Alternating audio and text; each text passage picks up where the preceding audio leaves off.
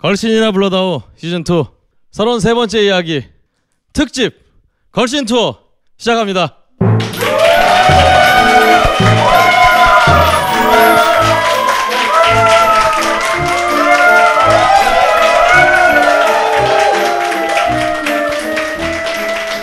네, 안녕하세요.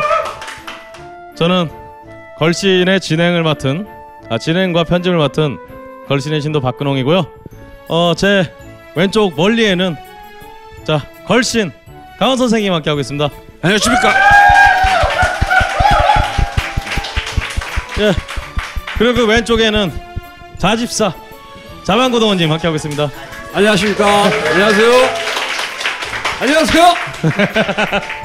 네.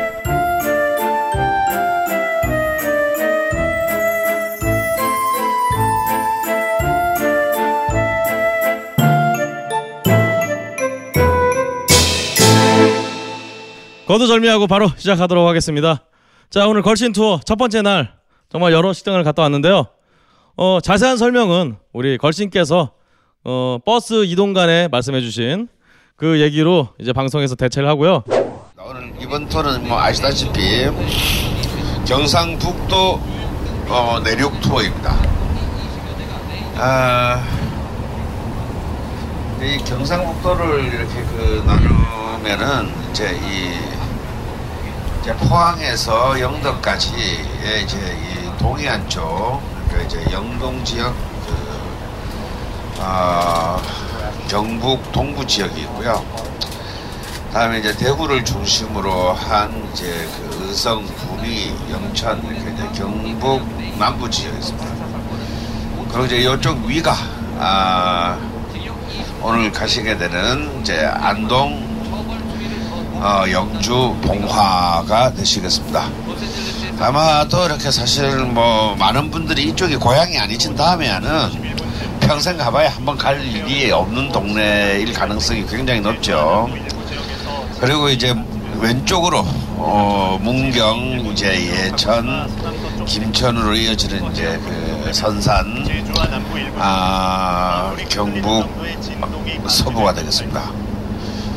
어, 사실 그 중에서도 어, 이 경북의 어, 음식 문화를 만들고 있는 것은 바로 이제 오늘 우리가 가고 있는 어, 경상북도 북부 지역, 예, 특히 안동 지역이 되겠습니다. 어, 이 안동은 그 뭐 사고시대 때부터 이렇게 이 삼국의 약간의 그 요충지 역할을 한 곳이라고 합니다. 아 근데 뭐 그렇게 중요한 지역은 아니었고요. 일단 그 평야가 없는 지역이고 이제 그 풍산 풍산면 쪽 말고는 어 굉장히 험준한 산악 지역에 둘러싸여져 있는 일종의 분지입니다. 어 그래서 그 어떤 군사적인 어떤 그런 의미 말고는 그렇게 크게 뭐 탐을 낼 만한 어떤 그런 땅은 아니었다고 해요. 어, 하지만 이제 그, 이,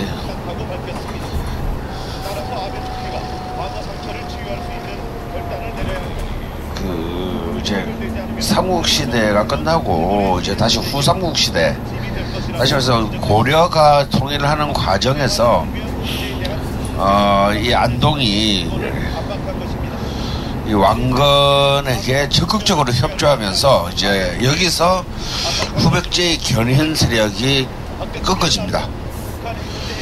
그 이때부터 이 안동이 대세를 타는 굉장히 탁월한 감각이 있었던 것 같아요. 아, 그래서 이제 이름도 처음으로 안동이라는 그런 그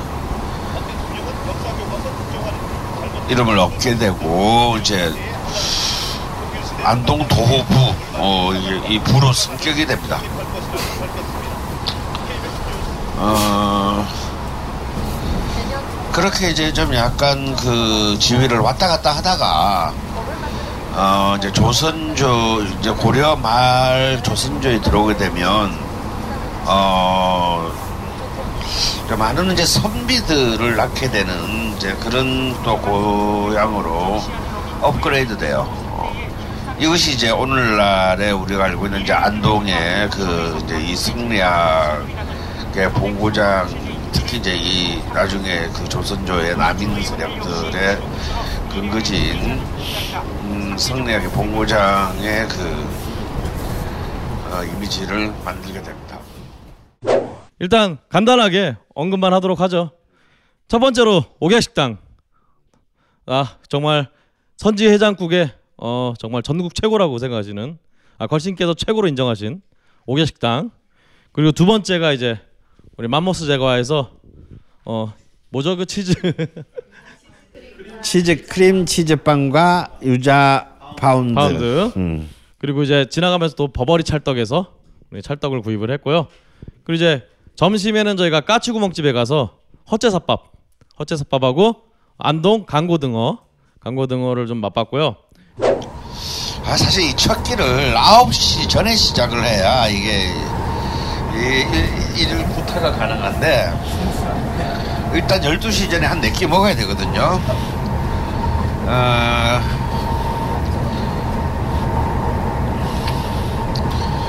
아, 제가 그 60대 분들을 모시고 12시 전에 4끼 먹은 적 있습니다. 다 드시더라고요. 어, 오늘 안동은 이제 아무래도 이제 유교 문화의 본산이고요. 어, 그리고 이제 그 옛날 안동 우시장의 영향 때문에 경상북도 지역에서 이제 가장 그 소고기가 유명했던 곳입니다. 그래서 어, 고기 요리들이 많이 남아 있는데요. 어, 일단 아침을 해장 겸 그리고 제가 가장 사랑하는 전국에서 가장 사랑하는 소고기국밥집 이 옥야 식당 중앙식당 중앙시장 내에 있는 옥야 식당에서 어, 먼저 기분 좋게 한 그릇 푸고 시작하겠습니다. 음, 그리고 참 이 정말 이 대한민국의 경기 중에 하나는 이상하게 전혀 기대하지 않은 동네에서 위대한 베이커리가 있다라는 거예요. 이게 참 놀라운 점인데 이제 뭐 여러분 다 잘 아시는 이제 이제는 전국적 신화가 된뭐 어, 대전의 이성당이나 아, 아, 성심당이나 군산의 이성당 뭐 어, 등등과 더불어 어, 그 중에서도 가장 최고의 지위에 있는 것은 역시 안동의 맘모스 제과입니다. 아, 물론 뭐 우리가 간다고 해서 환영해 주지도 않고 어, 사실 우리가 원하는 아이템은 구경 못할 가능성이 굉장히 높아요. 왜냐면 거기는 문, 열, 문 열기 전부터 지치고 있는 어, 이 참 무시무시한 분들이 전국에 너무 많이 계시기 때문에 또 오늘 또 토요일이고 그냥 마음을 비우세요. 음, 마음을 비우시고 그냥 아 그냥 성지 순례를 왔다. 아 이런 느낌을 해야지 우리 그 저기 아 우리 먹고 싶은 거 찾다가는 아마 그냥 나머지 일정을 다 포기해야 됩니다. 그래서 맘모스 제가에서 오늘 우리 맘모스 제가가 자랑하는 이제 이 유자 파운드나 이런 거를 혹시라도 먹게 되기를 기대하면서 뭐 아니면 남은 거 사서 먹어야 돼요. 어. 근데 사실 이 맘모스에서 만들 계속 새로운 것들을 많이 개발하는데 다 맛있어요. 하물며 식빵도 맛있습니다. 어, 그리고 가장 전통적인 어, 버버리 찰떡입니다. 그래서 이, 이 오기야식당을 나오는데 일단 맘모스를 들리고 버버리 찰떡까지 들렀을 일단 전부 살 거예요. 그래서 이제 다음 끼니가 끝날 때마다 어, 식당 혹은 차 안에서 어, 이 디저트들을 돌리도록 하겠습니다. 어, 그리고 참 약간 아쉽긴 하지만 그 다음 코스는 어, 이제 안동하면 정말 더 유명한 스토리텔링이 있는 음식 문화가 있죠. 바로 헛제사밥입니다. 저는 이게 정말 아쉬운데 제가 80년대에 안동에 왔을 때는 정말 그, 그 유교의 종갓집 고택에서 이걸 먹었어요.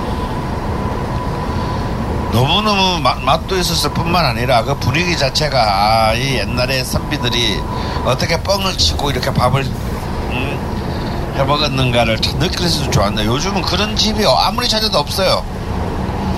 어, 좀 비싸게 받더라도 좀 뭔가 이렇게 분위기를 갖춰놓고 팔아야 되는데 이 헛제사밥이 너무 알려지니까 완전히 기업형 어, 식당 밖에는 남, 경쟁 나머지는 다 경쟁력을 잃고 사라졌습니다. 그래서 마음에는 안 들지만 그래도 그 중에서는 개조금 나은 까치 구멍집으로 가서 뭐 점심도 아니고 아침도 아닌 약간의 그 새참의 형태로 헛제사 밥을 아, 먹고요. 또 안동하면 또 유명한 게 헛제사밥과 더불어서 토탑의 그, 그 저희 사실 이 도시가 음식의 문화인가 아닌가는 이 도시 이름을 붙인 어떤 음식이 있어야 돼요. 가령 전주 콩나물 국밥 이런 거죠. 근데 예를 들어서 어정부 부대찌개 아, 이 뭔가 이 하나 자기 이름을 붙인 전국의 대표 브랜드가 하나는 있어야 이게 이제 뭔가 처먹는 걸로 이렇게 좀 알려진 동네라고 할 수 있어요. 어, 근데 안동은 어, 진, 졸라리 많아요. 이게 이 안동을 우습게 볼 수 없는 이유입니다. 여러분 벌써 안동 헌채사밥이 있죠?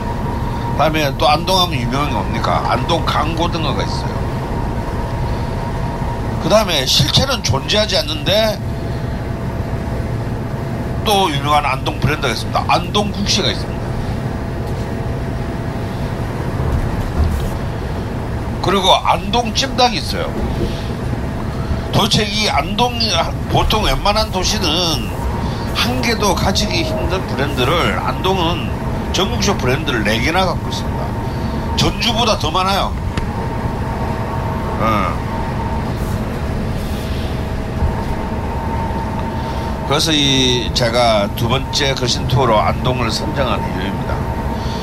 근데 뭐 우리는 이런 거다 가볼 수가 없어요. 그래서 이제 왜냐 서울보다 맛이 없기 때문이지. 어 그래서 이제 그 안동 강고등어 집도 안 가요. 그냥 헌채사파주에서 강고등어 나와. 그래서 이제 그렇게 대충 통합해서 먹고 땡치고요. 뭐 헛제사밥에 대한 유래는 뭐 다들 아실 테니까 따로 제가 얘기는 안 할 거고요. 전 궁금하시면 네이버에 헛제사밥이라고 쳐보시면 돼요. 음, 근데 이제 이 헛제사밥의 포인트는 저기 이제 가, 제사 음식이 맛있다라는 거거든. 제사 음식, 음식이 맛있으니까 없는 제사를 만, 일부러 만들어내가지고 왜냐면 제사 음식은 제사 때 말고는 해먹는 게 아니잖아요. 가령 탕국 같은 것도 제사 때 아니고는 이제 일상생활 중에는 해먹지 않습니다. 물론 해먹어도 되는데 이제 그러면 쌍놈 취급을 받게 되죠. 그리고 맛있는 제사밥을 먹기 위해서 없는 제사를 일부러 만들어냈다라는 뜻인데, 어, 제사밥이 왜 맛있었는가? 이게 이제 왜 안동에만 헛제사밥이 있는가? 이걸 생각해 볼 필요가 있어요. 이 안동은 이제 이 경상북도 북부의 내륙 지방입니다. 그러니까 사실은 모든 물산은 전라도와는 달리 모든 물산의 유통과 공급에서 굉장히 불리한 위치에 있겠죠. 더군다나 뭐 자방고등어가 발전한 것도 결국은 생선을 바다에서 나는 걸 먹을 수가 없었기 때문입니다. 근데 이제 근데 자반은 등푸른 생선으로 하기 때문에 제사상에는 올릴 수가 없어요. 왜? 천한, 천하디 천한 성순이기 때문에. 아, 그렇다 보니, 이제 흰살 생선 중에서 이 태백산맥을 넘어 와가지고 안동에 도달할 만한 성선이 또 뭐가 있는가? 이게 없다 이거야. 다 썼겠죠. 특히 여름 제사다. 그러면 생선이 도대체 이렇게 견딜 재간이 없습니다. 근데 그 중에서 이제 살아남은 것이 이제 서쪽에서는 홍어, 동남쪽에서는 상어가 살아남아요. 이 홍어하고 상어의 공통점은 이제 자체 내에서 이제 암모니아가 배출된다라는 거죠. 그래서 이제 맛이 이제 약간 지릿합니다.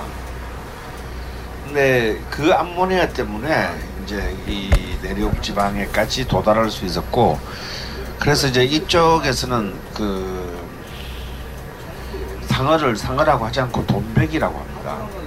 이 돈베기라는 말을 들- 들어본 것 같잖아요. 제주도에서는 돼- 돼지고기를 돈베라 그러죠. 돈- 돈베고기라 그러죠. 그러니까 그만큼 고기만큼 귀한 생선이다라는 뜻인 것 같아요. 아, 그래서 이런 이제 평소에는 먹을 수 없는 어떤 그런 것들을 이제 제사상에서 많이 거예요. 지금이야 보면 아무것도 아닌 건데 그 당시에 이제 이른바 권력의 중심부에는 나아가지 못하고 언제 출세 살아 생전에 한양 땅을 한 번이라도 밟아볼 기회나 있을까 노심초사하는 선비들이 도대체 뭐 일- 노동은 안 하지. 뭐 한다 옆에 늘 공부하는 거지 공부. 공부를 하는데 그 그러면 공부 얼마나 지겹겠어요? 에? 뭐 과거가 매 뭐 어, 6개월만 잠씩 있는 것도 아니고. 그러니까 그 사이사이에 이런 짓거리들을 해내면서 시간을 보겠다 이겁니다. 그래서 사실은 이제 이 헛제사밥은 그런 점에서 굉장히 어, 스토리가 많은 음식 문화이고 사실 80년대까지는 이 헛제사밥이라는 것 자체가 상품화가 되지 않았어요. 근데 이제 결국은 스토리텔링의 시대로가 도래하면서 안동을 대표하는 먹거리 상품이 되었습니다. 아, 이것도 좀 씁쓸한 일이긴 하지만요. 뭐 그 덕분에 많은 사람들이 이 맛을 보- 즐길 수가 있는데 그 가, 가시면요 굉장히 단출해요 상은 이게 이게 뭐야라는 그런 말이 나올 정도로 굉장히 단출합니다. 왜냐하면 제사상에 올라가는 것 중에서 밥하고 관련된 것만 추려낸 것이기 때문에 아, 물론 이제 우리는 그 간고등어도 어, side dish로 시킬 것이기도 하지만 이제 그 간, 가셔서 이렇게 그 이제 나물에다가 밥을 말아 이렇게 비벼서 이제 고추장 혹은 고추장보다는요 간장에다가 우리 이제 조선 간장에다 비벼서 이 비빔밥을 만들어 드셔보세요. 이것이 또한 비빔밥의 본질이기도 합니다. 그리고 이제 저희가 좀 방황을 하다가 이제 뉴서울 갈비에 가서 또 안동의 갈비를 좀 먹고 왔습니다. 그리고 안동의 갈비와 이게 마늘 양념 갈비와 네. 이제 음, 그 뼈로 만, 만든 그 매운 갈비찜 음, 물 먹었죠. 그렇습니다. 다음으로 저희가 어 어디지? 아 수능 묵집으로 가서 예. 그렇죠. 영주에 영주에 영- 영주로 이동을 해서 다섯 시간 전 전에 일인데 기억이 안 나니? 그러게 말입니다. 그리고 바로 수능 묵집으로는 뭔가 부족하다 싶어서 또 이제 발랄한 또 영주의 여고생들 여중생들이 즐겨 찾는다는 우리 중앙분식에 가서 그 또 우리 경북의 쫄면을 맛봤습니다.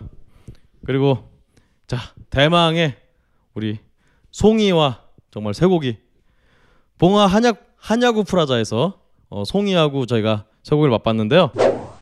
아 국수나 찜닭은 싫다.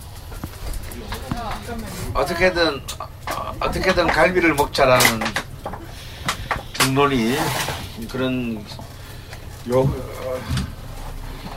어, 요원의 불길처럼 이 민중들의 의지가 표출되고 있어서 아 그래서 약간 이제 수많은 어, 폭풍 검색 끝에 음, 이런 데를 선택했습니다. 이게 안동 갈비 갈비 골목이 있는데 사실 좀 작은 다 비슷비슷한 스타일이에요.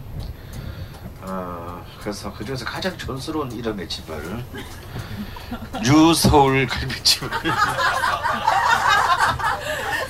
어, 어, 근데 이런 이제 지방에 왔을 때요 서울이라는 지명이 들, 이름이 들어 상호가 들어간 집들이 오래된 집들이에요. 예. 음, 부산에도 가장 오래된 설렁탕 집이 서울 깍두기예요. 어, 청주의 제일 유명한 집인 수원갈비. 그리고 이 해장국의 가장 넘버원 도시로 쓰는 양평의 제일 유명한 해장국 집이 서울 해장국 집이에요. 근데 이 수원 아 수원이래. 아, 이 안동갈비의 특징은 아 일단 싸다. 두 번째 특징은요. 음, 이 갈비를 이제 먹고 나면 이 뼈를 가지고 뼈를 수거해가. 그래가지고 그걸로 이제 탕이나 찜을 해줍니다. 저희 안동 갈비 집이 유명했던 거는 뭐냐면 이렇게 갈비를 구, 구우면 이렇게 뼈쪽 부분이 남잖아요. 그걸 가지고 옛날에 탕을 끓여줬어요. 아, 근데 이제 탕 대신에 이제 수- 언제부터인가 찜으로 이렇게 이제 바뀌어서 이제 술안주용으로 근데 역시 한국 사람들은 매운 걸 좋아해. 어, 그렇게 해서 좀 바뀌어가지고 여전히 많은 사람을 사랑을 받는데 좀 아쉬운 거는 사실 이제 제가 옛날부터 안동에 가서 안동 갈비 보면 좋았던 점이 여기는 기본이 1인분이 3대였거든. 근데 지금은 이제 뭐 대의 기준이 아니고 그냥 뭐 200g이니까 사실은 경쟁력이 그렇게 크게 없다라고 봐야 됩니다. 그러니까 그만큼 이제 한우가 비싸지고 귀해져서 예, 그 특히 구이용 부위들은 이제 뭐 역시, 역시- 우리를 이제 양, 양떼기로 위안하는 데는 역시 아직도 남은 거는 전라남도다. 이 한평 무안 아, 이쪽 소고기는 아직도 이 양에 있어서의 질도 높지만 양에 있어서의 경쟁력이 아직도 남아있지만 내 경상도 이쪽은 아닌 것 같아요. 뭐 서울이나 아마 별 1인분의 기준이 다를 바가 없어졌습니다. 자 이제 우리는 영주로 이동합니다. 사실은 영주는 지금 이 중앙고속도로인가 이거 뚫리기 전만 하더라도 이게 완전 오지예요 오지. 아마 여기에서 여기 계신 분들은 국토지리 시간에 무슨 무슨 철도 두 개가 엇갈린다는 거 말고는 아무것도 정보를 그 알지 못하는 그런 동네였습니다. 근데 여러분 혹시 십승지라는 말 들어보신 적 있나요? 10개의 빼어난 땅이나 뜻인데 풍경이 좋다는 뜻이 아니라 이때 승자는 이길 승자를 쓰는데 아, 쉽게 말하면 여러분 10개의 한반도에서 10개의 명당 자리를 말합니다. 아, 이 10개의 명당 중에서 제일 최선 꼽히는 거는 음, 경남 하동 의 악양 땅입니다. 아, 이 명당이라는 게요, 뭐 후손이 발복하고 이런 데가 아니고요. 난리가 났을 때 여기로 도망가면 산다. 이게 명당이에요. 그러니까 이게 이 조건을 잘 갖춰야 됩니다. 뭔 얘기냐면 이 적당히 숨어 있어야 돼. 진입이 어려워야 돼. 근데 물하고 땅이 다 좋아야 돼. 왜냐면 진입은 어려운데 들어와서 먹고 살 게 없으면 다 굶어 죽잖아. 어, 그러니까 또 먹, 해먹고 살 거는 있어야 돼. 어, 이런, 이런 땅을 옛날에는 이제 굉장히 귀하게 여기는데, 그 중 하나가, 이제 이 십선지 중에 하나가 이제 이 영주의 풍기 땅입니다. 어, 실제로 이 땅들은요, 임진왜란과 6.25를 다 피해갔어요. 같이 들어올 생각을 안 한 거지, 뭐. 뜯어먹을 것도 없고. 그래서 요때 있었던, 여기 살았던 사람들은 피해를 입지 않았다고 합니다.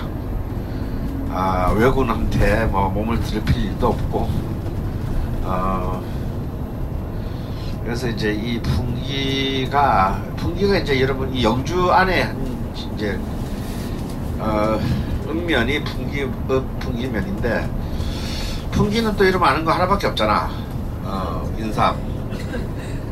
풍기와 다음 중 풍기와 관련되는 작물은 1. 마늘 2.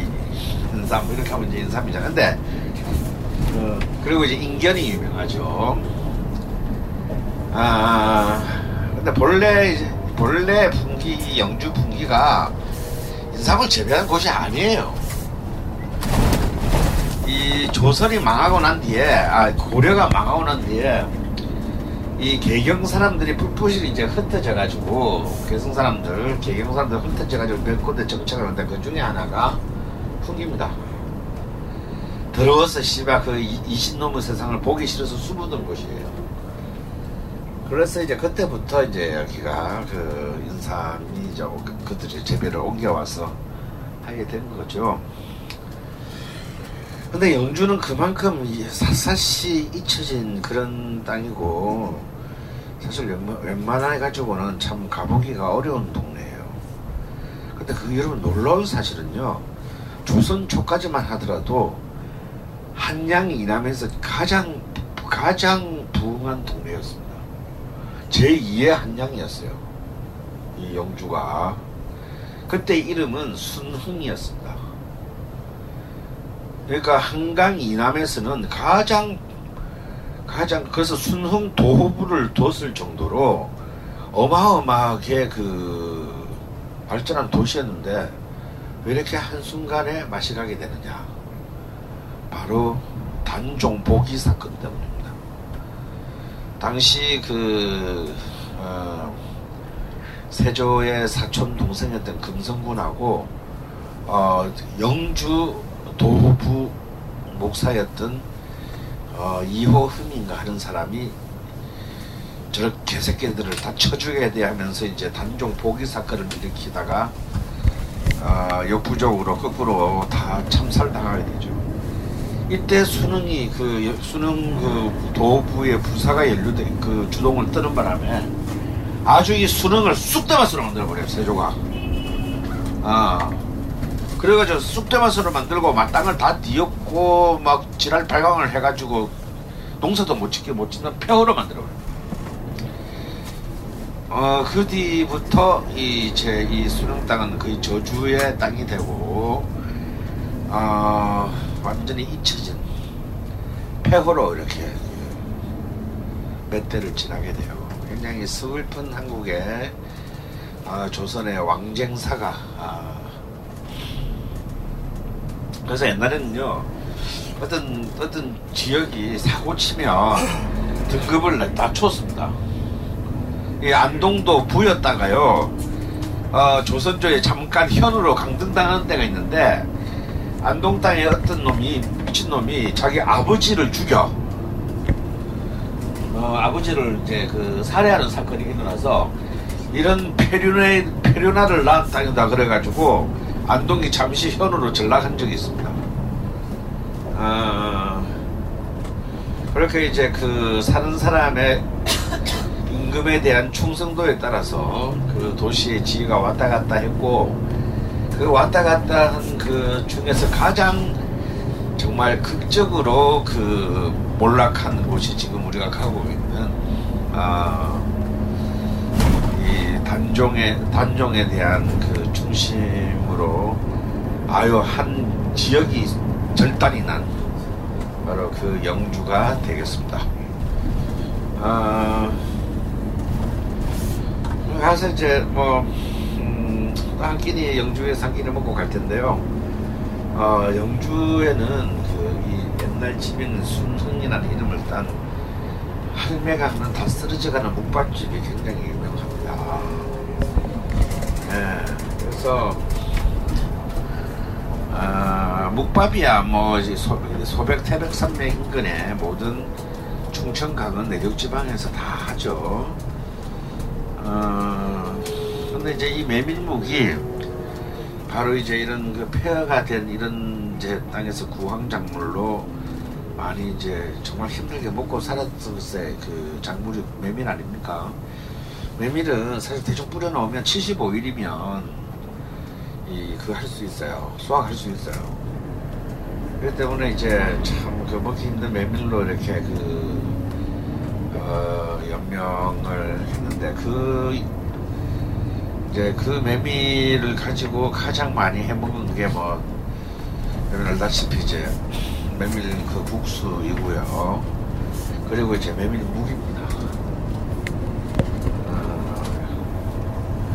아마도 이렇게 좀 약간 연식이 있으신 분은 이렇게 이제 12월부터 이제 날씨가 추워지면 예, 추워지면 그리 다니면서 밤마다 동네 동네마다 찹쌀떡하고 메밀묵을 이제 팔았죠. 그래서 신경림 시인의 뭐 시를 봐도 그런 표현들이 나옵니다. 우리는 뭐 친구들이 모여 앉아서 묵내기 화투를 치고 뭐 이런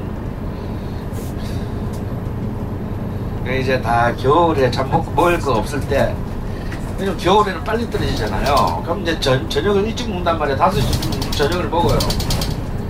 그러면 빨리 자야 되는데 배는 금방 꺼지고 잠은 안 와. 그 밤은 그 기나긴 밤을 이제 그 그럼 이제 그 밤에 걸만한 일을 해야 되는데 이제 그것도 이제 여의치 않은 분들은 이제 뭐라도 먹어야 되겠죠. 어, 그때 참 이 그런 가난한 자들에게 어, 가장 그 오랫동안 서민의 위안이 되어 주었던 것이 이 메밀묵입니다. 아, 가장 저렴하고 요즘은 저렴하지 않아요. 메밀 자체가 그냥 너무 그냥 어, 직사 대접을 받는 시대가 되었습니다. 그래서 이 세상은 알 수 없는 거야. 이게 양지가 음지되고 음지가 양지되는 거예요. 음, 그런 이제 이 묵밥이 있다라는 것은 간단합니다. 묵밥이 있는 동네라는 것은요 쌀이 없는 동네다. 참 힘들고 못 사는 동네다. 어, 이렇게 생각하시면 어. 제가 오래 전에 이 영주 시내에서 먹은 옛날 짜장면 집이 있어요. 너무 맛있게 먹은 기억이 있는데 지금 아무리 검색해도 안 나오는 거니까 문, 닫- 문 닫은 것 같습니다. 그래서 여러분 여러분들께 영주를 지켜온 전설의 쫄면집이 있어요. 네, 중앙문식이라고요. 정말 이 일대를 사는 이 일대에서 초딩, 중딩, 고등을 나온 사람이면 이 중앙문식을 모를 수가 없습니다. 아 그리고 이제 여러분 그 아, 이게 모르는 사람들은 무장 공비의 자식이야. 아, 아, 그리고 이제 여기가 그 굉장히 매운 집인데요. 그, 또 요 일대가 여러분 알다시피 그 청양고추 있잖아요. 이 청양고추가 뭐냐면 청송의 청자와 영양의 영, 영양의 양자를 붙여서 만든 요쪽에서부터 시험 재배가 성공을 요 지역 일대에서. 그래서 청량이라는 동네는 한국은 청량이라는 동네는 충청도에 있는데 이 청량이 지- 그 충청도 청량이 지금 마치 자기들이 청양고추에 그본 적지 있냐. 축제도 해요. 네 실제 청량은 청송과 영양의 바로 이 경북 그 내륙 지방의 아, 동네라는 거. 그래서 이 중앙문식의 고추 양 양념이 매콤 달콤한데 진짜 어 격렬하게 매워요. 그래서 오늘 사실 여러분 먹은 게 별로 없잖아요. 어 너무 배가 허전하죠. 네. 그래서 이제 파운드 케이크를 가면서 이렇게 디저트로 먹으면서 바로 어, 중앙분식으로 이어집니다. 야 카드 백 케이크 돌려라. 알겠습니다.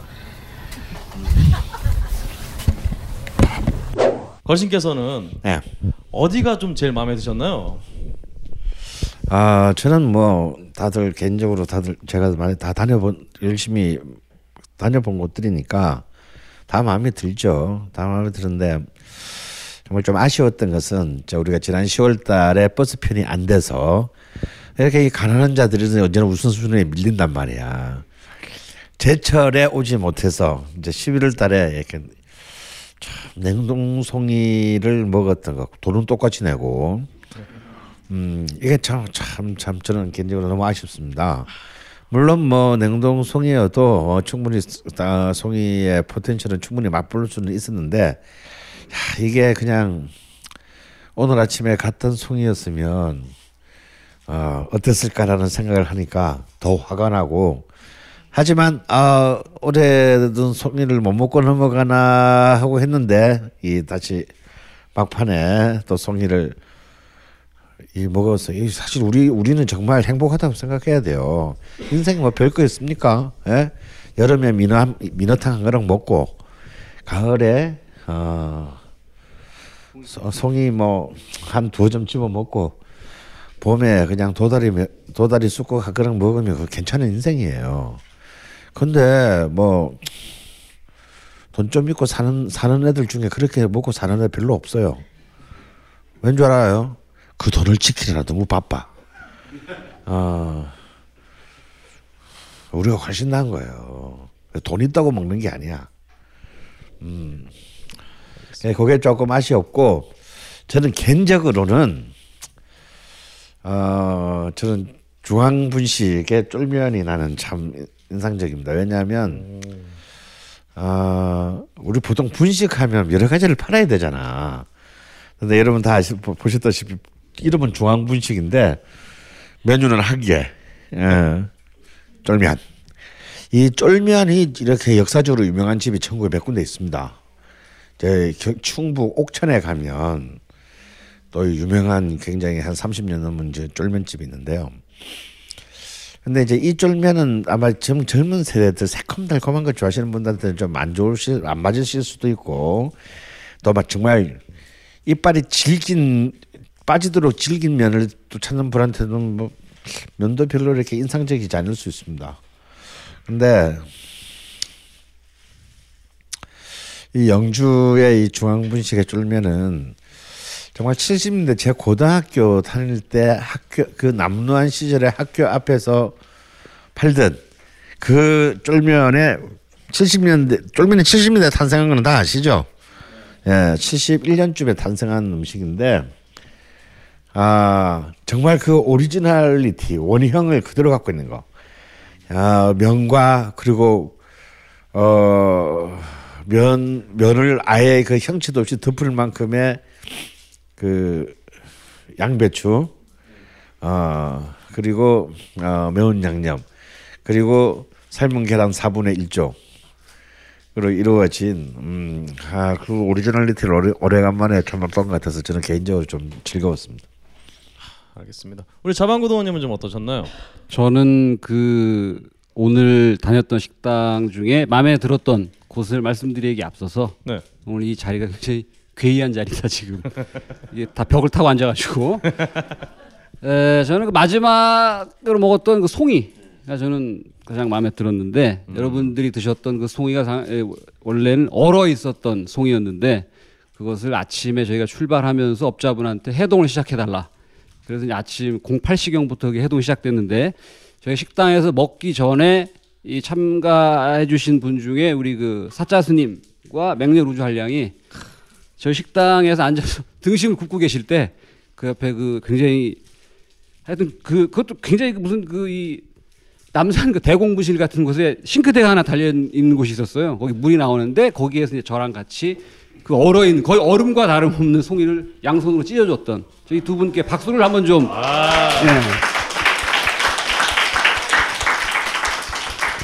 아, 뭐참 추가로 참 또 걸신 진행 이렇게 술 사시는데 도움 많이 해주시고 분배해 주시고 여러 가지 물심 양면을 도와주신 막고막고님께도 맞고 맞고도. 감사 드리도록 하겠습니다. 아, 참 이거 방송은 방송인데요. 그 술은 이렇게 편하게 드시죠. 이게 아무래도 술을 좀 드셔야 말도 좀 편하게 하실 것 같으니까 일단 술은 팍팍 드십시오. 자, 그럼 자몽고님께서 이어주시죠. 예, 그 버버리 찰떡이 좀 안 떨어져가지고. 예, 봉지에 찰싹 달라붙어 있네요, 찰떡이. 예, 그 저희 저희가 그 첫 번째 걸신 투어 때도 참석하신 분들에게 메모지를 나눠드리고 그 날에 가장 마음에 들었던 식당과 이유를 네. 받았는데 네. 오늘 마음에 들지 않는 식당도 적어주셨습니다. 그래서 그 요 사연을 소개를 시켜드리면서 네. 오늘 특집 녹화 방송 예, 시작을 하겠습니다. 아, 그 전에 이제 그 경품 아주 어.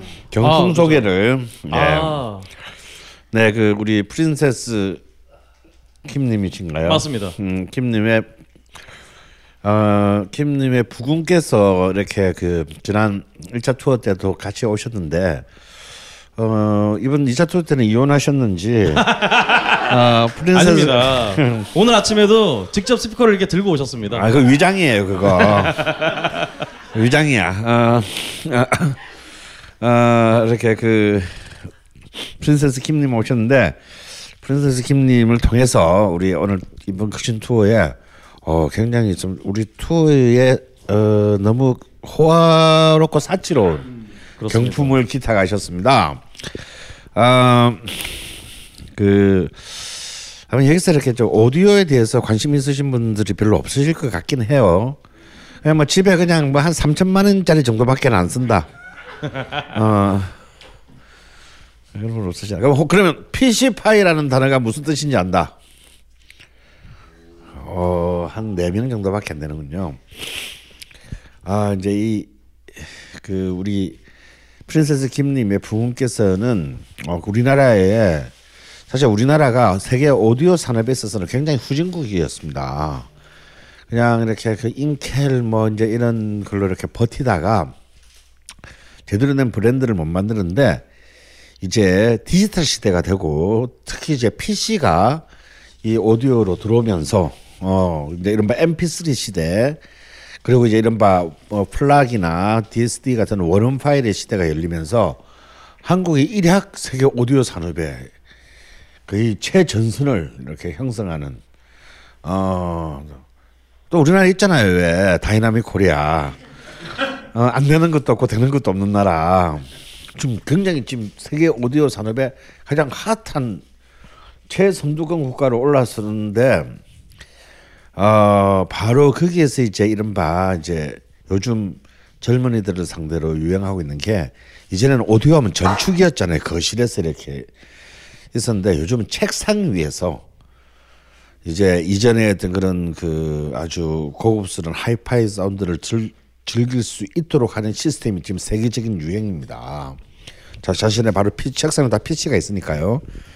바로 그 PC 파이용 음, 스피커를 그 만드는 이노 사운드라는 그 브랜드를 하셨는데 이 이노 사운드는 굉장히 높은 평가를 받았고 일본에서도 그 일본의 스테레오 사운드지 같은 굉장히 유서 있는 유서 깊은 어떤 그 사운드에서 그 잡지에서도 높은 평가를 받았습니다. 한국에도 많은 팬들이 있어요. 어 그래서 물론 이제 여기에 뭐 피콜로라는 모델은 저도 써본 적이 있고 어 물론 그건 좀 비쌉니다. 음, 하지만 어, 이, 어 이, 오늘 이 경품만으로도 여러분들은 굉장히 어 새로운 새로운 또 그 문화적 생활로 들어갈 수 있는 훌륭한 그 장치이니 어, 이 자리를 빌어서 무려 두 조씩이나 어, 2차 거신투에 어, 경품으로 기탁해 주신 우리 프린세스 김님의 과그 부군님께 우리 박수 한번 보내도록.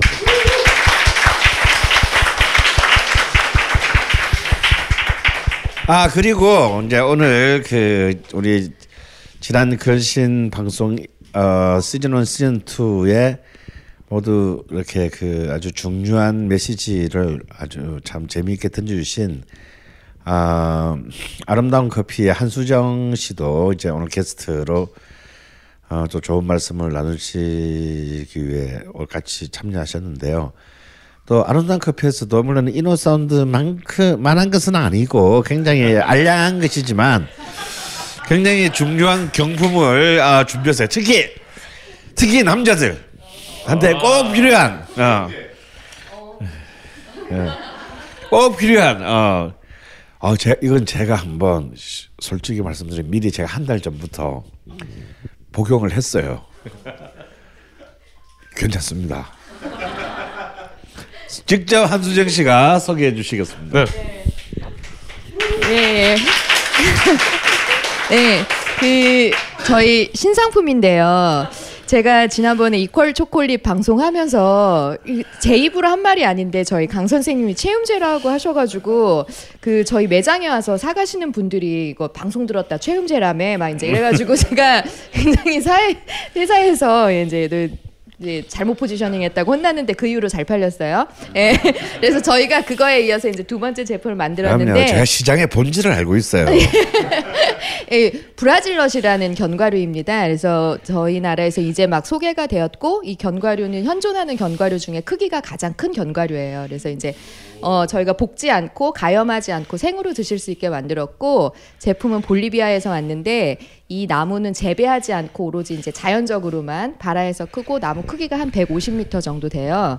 그래서 이제 이 큰 견과류가 떨어지면은 그걸 채집하는 건데 채집농들이 이제 그거를 못 피하는 경우에는 부상을 당하기도 하는 어. 그래서 이제 저희가 이 제품을 구매해 올 때는 그런 부상을 피하기 위해서 보호 장구 헬멧이나 이제 이런 것들을 같이 이제 선물로 드리기도 합니다. 이제 본격적으로 이 제품의 성능은 뒤에 이제 네 가지가 써 있는데 여러분 그 굴에 제일 많이 들어 있는 셀레늄이라는 성분 혹시 아세요? 네.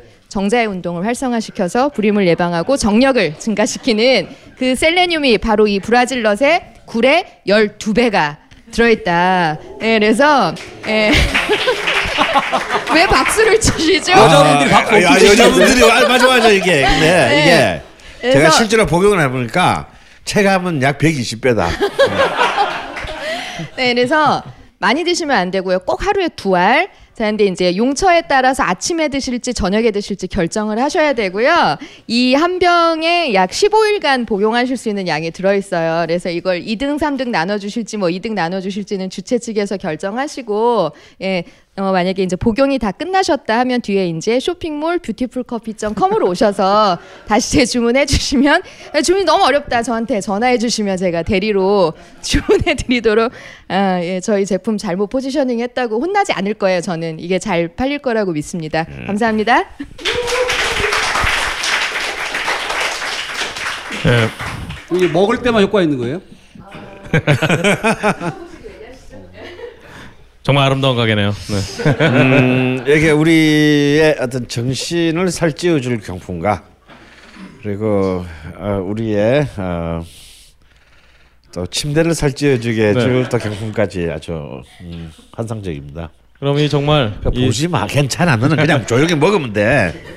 이 셀레늄 덩어리도 어, 추첨을 통해서 같이 경품으로 드리도록 하겠습니다. 그럼 정원호님 바로 그 한수정 선생님의 네 그 코너는 언제 하는 거죠? 2부죠 저희가 빨리 이제 끝내고 선생님 지금 세, 쇠고기도 못 드셨는데 어, 빨리 저희가 끝내고 알겠습니다. 그럼 시작을 먼저 선생님이 한번 읽어주실까요? 음, 예. 어, 이거 그냥 무작위로 제가 막 있는 겁니다. 아, 네. 먼저 씨. 아 선생님 그러면 실명을 써주신 분들은 음. 직접 나와서 본인이 읽, 읽으시는 걸로 아, 아 물론 물론 그 이름 나온 거는 땡땡땡 처리 삐 처리해 드립니다. 네. 나오시죠. 제가 아까 말씀드린 자세로 앉아 계시면 되겠습니다.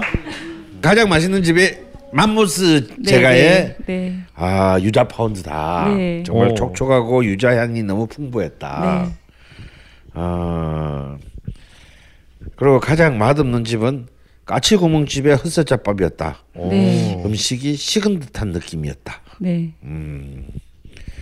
뭐 이런 내용을 담겨 담아 주셨어요. 들어가시면 들어가시면 될 것 같은데. 아 그리고 아 걸친께 네. 여쭤볼 내용 있지 않습니까? 그럼 직접 본인께서 말씀해 주시죠. 아, 저는 그 선생님께서 음식을 많이 드셔보셨잖아요. 근데 그 맛있는 집에 네. 그 선생님께서 맛있는 집의 기준이 무엇인지 네. 선생님께서 개인적으로 예, 저 물론 다 개인적인 기준이겠죠. 아 저는 맛있는 게 뭐냐 이런 질문을 많이 받게 되는데요. 저는 뭐 농담반 진담반으로 그렇게 말합니다. 더 이상 먹을 수 없을 정도로 배가 부른데 그런데도 나도 모르게 손이 가는 음식. 나는 그게 그게 맛있는 거다. 예, 웬만하면 배고프면 전부 다 맛있죠. 배고프면 요새 뭐 안 맛있는 게 어딨나. 배고 다 맛있습니다. 배고프면. 근데 정말 맛있다라고 하는 것은 그런 어떤 우리는 먹어야 산다라는 어떤 그 동물적 조건을 넘어서는 정말 치명적인 묘혹을 가진 것. 어, 그게 이제 맛있다라고 저는 표현하고 싶은 음식인데 근데 모든 음식점들이 그런 음식점들을 만들면 다 망합니다. 어, 그런 음식점 그런 음식을 만들어서 팔면요. 그런 식당 다 망하게 돼 있어요. 식당은 사실은 어찌 보면 굉장히 보편다당한 각기 다른 입맛을 가진 사람들의 그 평균적인 입맛에 부응하는 거거든요. 어, 그렇기 때문에 지금 질문이 맛있는 음식이 아니고 맛있는 식당이라고 하셨단 말이에요. 그죠? 어, 그래서 이 맛있는 음식, 맛있는 식당은 사실 맛있는 음식과 맛있는 식당은 좀 사실 좀 다릅니다. 어, 근데 맛있는 식당의 제 개인적인 기준은요. 어, 우리가 식당에서 공짜로 먹지는 않잖아요. 우리가 대가를 지불하는데, 네, 요즘 흔히 하는 말로 하자면, 음, 저는 뭐 친절한 집, 뭐 깨끗한 집, 화장실이 깨끗한 집 이런 거 관심 없습니다. 아, 어, 간판이 뭐, 뭐 어, 인테리어가 좋은 집 관심 없습니다. 바퀴벌레가 나도 상관없고, 아, 그래서 이가 깨져도 상관없는데, 어, 내가 낸 돈에 지불한 돈에 한 배 이상의 만족을 주는 집. 우리 흔히 하는 말로 어, 그 가성비가 높은 어, 정말 이 그 체감 포만감을 주는 집. 어, 그 집이 저는 맛있는 집이라고 생각하고요. 그럼 나오신 김님은 가장 맛있는 집을 선택하는 기준이 어떻게 되세요? 아, 저는 제가 빵을 좋아해서 사실 전 빵 투어를 한번 해보고 싶거든요. 아 예. 근데 제가 잘 모르는데 그러니까 으, 이렇게 맛있는 촉촉한 파운드가 서울에서 제가 먹기에는 이렇게 약간 목이 메었어요. 음, 근데 여기 거는 그 향도 풍부하고 음. 이렇게, 이렇게 씹을 때 그 즙 같은 게 예. 입에서 흐르는 게 굉장히 맛있었어요 저는. 육즙이 흐르는 빵이었군요. 그렇죠. 네. 보통 어, 어, 왜냐하면 진짜 파, 파운드라는 것 자체가 사실 좀 요즘 트렌드는 팍팍한 거죠. 어. 아, 그, 잘 그런 점에서 이 맘모스는 참 우리의 모든 그 이 고정관념을 완전 히 그냥 뒤집어 뒤집어주는 어떤 그런 빵들이 많아요. 유미님, 유미님이 누구신가? Y U M M Y. 아, 아 예. 어, 유미 아니죠? 어, 뭐, 예? 야미 야미. 이게 이제 영어로 Y U M M Y를 선생님이 유미다 이렇게 읽으시면 됩니다. 아 예. 야미 영어 얼른- 맛있다. 얼른 나오시죠. 야, 당연하죠. 야민님 빨리 나오세요. 빨리 나와서 빨리. 이런 단어도 있어? 네. 빨리 나오셔야 빨리 주무실 수 있습니다. 그냥 야매가 아니고 유미님 안녕하세요. 음, 어 똑같으세요. 좋았던 곳, 아 아, 다르구나. 좋았던 곳은 식당. 식당과 유자 펀드 케이크. 네. 먹었어요. 가장 덜 좋았던 것이 헛제사밥. 네. 근데 제가 볼 때 헛제사밥 분위기 좋았거든. 내가 볼 때 있잖아. 여자들은 다 싫어해. 제사 일단 무조건 싫은 거야. 자기가 돈을 내고 먹는데도 싫어. 그냥 제, 제사라는 게. 별 감흥이 없었다. 네. 음. 역시 이제 다그 여성분 특유의 그 감상을 적어 주셨어요. 차려진 밥상에 숟가락만 얹는 즐거움. 다음에도 느끼게 해주세요. 그래서 사실 이제 여자분들한테 이렇게 특히 주부분들한테 이렇게 그 그러면 어떤 게 제일 맛있냐 그러면 남이 해주는 밥. 네, 그런 말 하거든요. 음. 근데 주변에서 많이 해 드세요 본인이? 사 먹습니다. 그렇죠. 네. 근데도 그 유전자가 남아서 어. 어. 이쪽에 놓겠습니다. 네. 굉장히 의미가 있는 유미. 위치입니다. 예. 네. 어. 네, 근데. 이게 뭐라고 야미? 야미. 네. 사연은 제가 읽을게요. 아, 좋습니다. 아, 아니. 별거 아니. 알랍 걸심 박근홍 만세 자방고등어님 야미 이렇게 쓰는 거예요. 아, 아 그런 거예요. 네. 아. 어, 야미가 자방고등어. 무슨 뜻이라고? 맛있다. 맛있다. 자방고등어 맛있다. 네. 자방고등어 맛있다. 꼭 드셔보실래요? 박수 한번 주시죠. 예, 다음 사연 자방고등어님. 아, 계속 걸신께서. 네. 예. 님, 예. 아, 예. 어디 계시나요? 어, 빨리 나오시죠. 박수 한번 주시죠.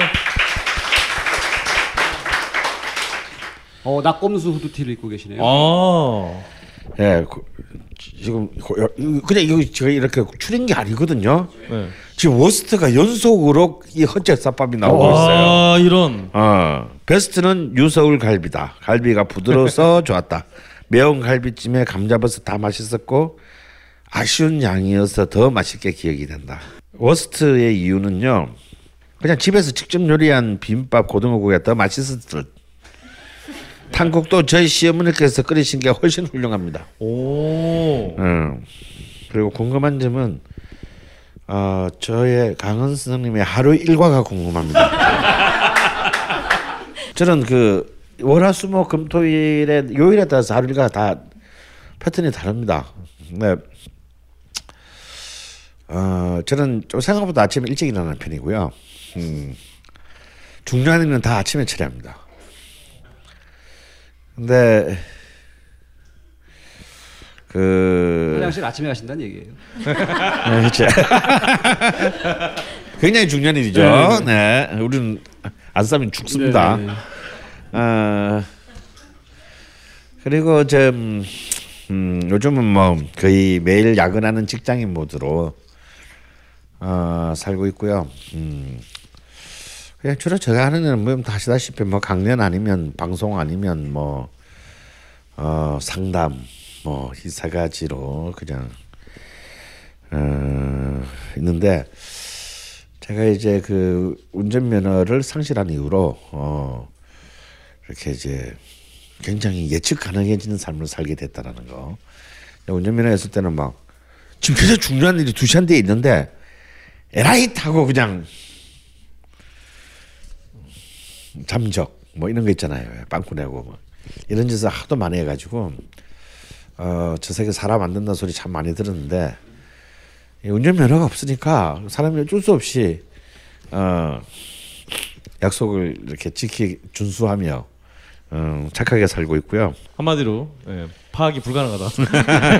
이렇게 알아주시면 되겠습니다. 수고하셨습니다. 고맙습니다. 아이 조지아 오리지널 왜 광고가 안 들어오는 거야? 안녕하세요 대식이입니다. 대식이가 누구세요? 누구시더라? 누구세요? 나오시죠. 예. 아 가장 좋았던 음식은 묵밥. 입안에서 녹는 질감이 놀라웠습니다.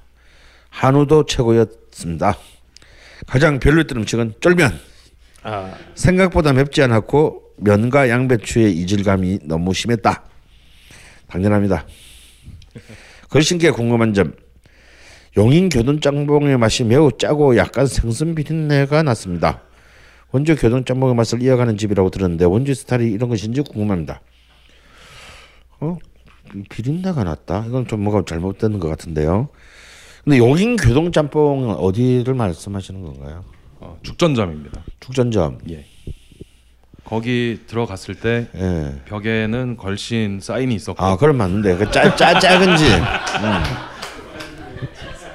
왜냐하면 용인에 교동 짬뽕집이 세 군데가 있거든요. 어, 그 처인구 쪽에 하나가 있고 죽전에 두 개가 있습니다. 예. 음, 그래서 이렇게 사실은 다 다른데, 사인 이미지 갖다 잖아요. 음, 그러면 그럼 맞네요. 제가 말한 집이 맞, 맞는데, 어, 저는 원주 교동짬뽕보다 이 집이 훨씬 더 맛있다고 생각해요. 굉장히 냉정히 말하면, 어,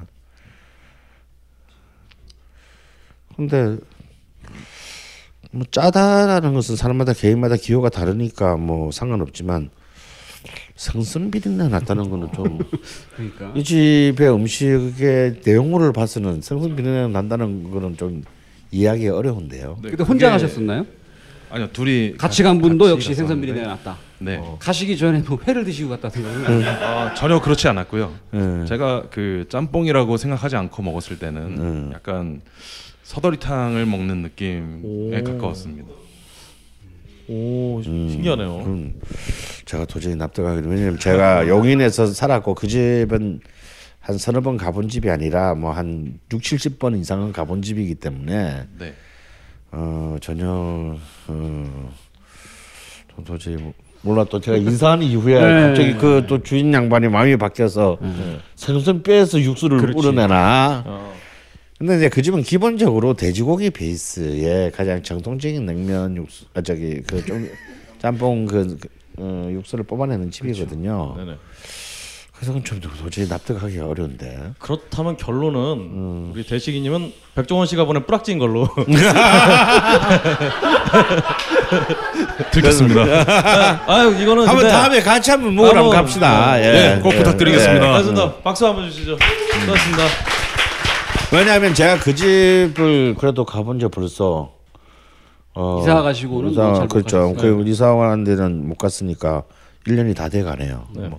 어, 이건 이제 익명인데요. 음. 글씨체로 봐서는 남자인지 여자인지 잘 모르겠어요. 그러면 읽지 마시죠 그냥 그럼. 근데 제 야, 근데 재밌어요. 이분이 여자 이분이 여자면 진짜 재밌어. 제일 좋았던 집은 까치 구멍 집이다. 오. 어, 언제나 진리의 자방고등어와 탕국. 이걸 봐서 남자야 이거. 아. 근거는 아니 여, 여자면 이거는 이이 자방고등어나 탕국은 노동의 대상이기 때문에 좋아할 리가 없거든. 난 여자들이 탕국 좋아하는 사람 본 적이 없어. 음. 가장 실망한 집은 조한분 씨에게 쫄면이다. 어, 쫄면을 비록 본래 좋아하지 않는답니다. 네. 자, 어, 이분 누구신가요? 누구 사연인가요? 맞죠? 아, 이 바- 남자야. 초지금님 네, 초지금님. 따로 모시진 않겠습니다. 무기명이기 때문에 예. 나오시는데 한참 걸리실 것 같아요. 그렇, 그렇습니다. 네, 스피디하게 진행을 해야 되거든요. 예, 예. 네. 알겠습니다. 그러니까 이제 이 제사를 둘러싸고 남녀간의 성별의 어떤 이 자세가 아주 굉장히 노골적으로 나오잖아요. 봐요. 어, 비록 표본은 세 명밖에 안 되지만. 예, 예. 네, 이거 이쪽에 네. 번외로 예, 또 이 익명이신데요. 아, 제일 좋았던 것은 자반표 송이버섯 차. 훌륭하신 분이네요. 아, 요거 이제 저, 니들끼리 해먹은 채치문 거죠. 이거. 어, 소기향이 어느 날에 올라와 맛있게 즐겼습니다. 그리고 유술 갈비 살 갈비 갈비찜 음, 고추기름으로 잘 만들어진 찜이 뚝배기의 불맛도 느낄 수 있어서 좋았습니다. 어, 굉장히 썸싸시네요. 어, 나쁜 집 유술 갈비 양이 너무 작았습니다. 어, 맞아요. 음, 굉장히 안 좋은 자세요. 음.但일단 양이 안 좋으면 좋은 집이라고 생각하지 않습니다. 다시 안 갑니다. 아무리 맛있어도. 음. 아, 왜 먹지도 못할 양을 1인분이라고 파는 거야? 맞아. 어, 그럼 차라리 아예 좀 비싸게 해서 1인분을 딱 하든가. 그리고 또 나쁜 집. 이번엔 살짝 여자분 냄새가 나는데. 까치 구멍집. 음. 고등어에 전내가 났다. 쩐내가 났다. 예. 고개를 숙이시는 분이 계시는데요, 방금. 네. 누구 누구신가요? 고등어의 전내. 아, 아. 아, 무해산다님. 나 그래서 그냥 무시했어요. 예. 네.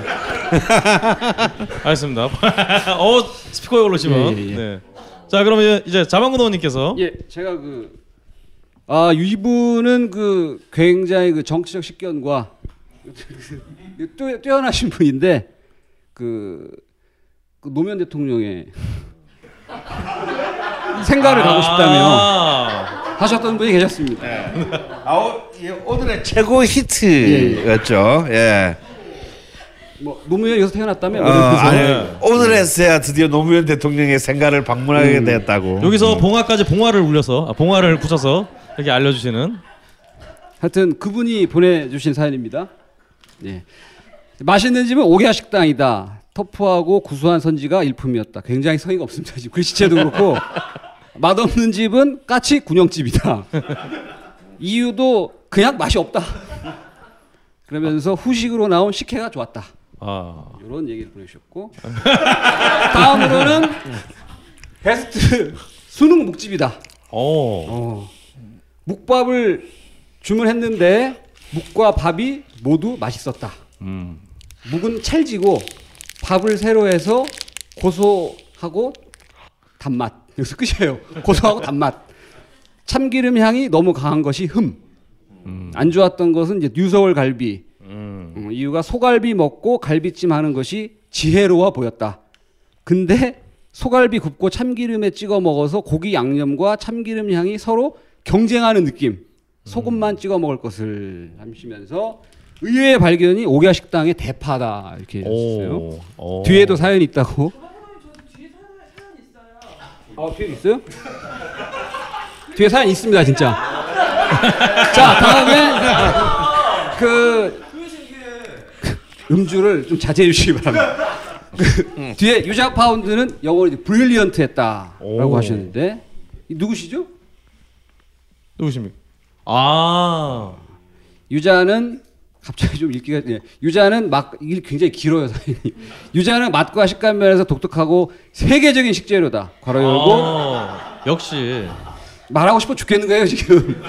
초, 에, 초피, 산마늘 등등 이것을 빵의 부재료로 사용해 부드럽고 달콤하고 촉촉하고 아름다운 커피 메뉴 중에도 아, 안 물어 안 물어보셔도 될 걸 그랬네요. 그 아, 최 여봐요 씨하고 되게 친한 분이기 때문에 어? 다음 맛있는 집은 오게야 식당이다 배고파님께서 이제 적어주셨는데 아. 예, 이유는 우리 집 앞에 이런 해장국집이 있으면 얼마나 좋을까라는 생각이 들었습니다 부담 없는 가격으로 정말 집 근처에 이런 국밥집 하나 있는 거는 정말 축복이죠. 예. 그다음에 맛 없는 집은 배고파님도 까치 구멍집이 맛이 없었다 아. 아, 이, 까치국먹집. 이 제사에 대해서 한국 여성들의 혐, 이 지- 증오가 얼마나 심한지가 오늘 이제 맞습니다. 관장이 드러납니다. 알겠습니다. 다음 사연은 그 좀 전에 읽어드린 분의 남편분이 올려주셨습니다. 걸신 second 투어에도 참여하게 됐습니다. 아브라삭스가 이 양반 없는데도 이름이 나오고 있죠? 네. 아브라삭스가 보고 싶습니다. 제일 기억에 남고 맛있었던 메뉴는 순흥 묵밥이었습니다. 음. 한입 떠넣는 순간 오잉 포실포실한 식감이 속이 편해지더군요.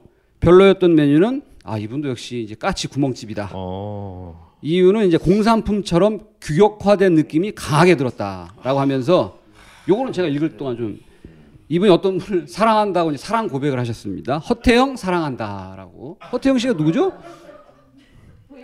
저 뒤집어 쓰고 있는 분. 네. 이거는 제가 뭐야, 따로, 이거? 따로 삐처리 안 아, 하고 태워버려. 내보내도록 하겠습니다.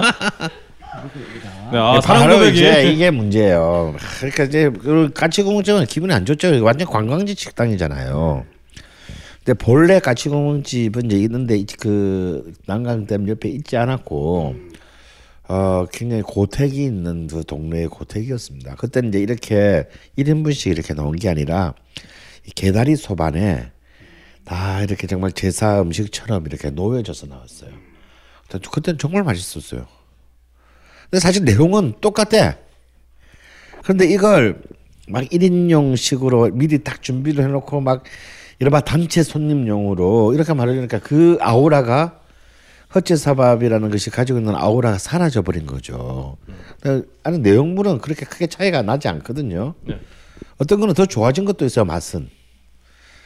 근데 똑같은 음식이 이렇게 어떤 어떤 그릇에 담기냐 따라 가지고 전혀 다른 느낌을 자아내게 됩니다. 그런 점은 좀 굉장히 아좀이 이 까치 구멍집을 비롯한 그 월령료 앞에 있는 헛제사 밥집들은 원래 좀 생각이 짧은 게 아닌가 음, 그런 생각이 들어요. 알겠습니다. 다음으로 우리 숙님 앞으로 나오시죠. 박수. 감사합니다.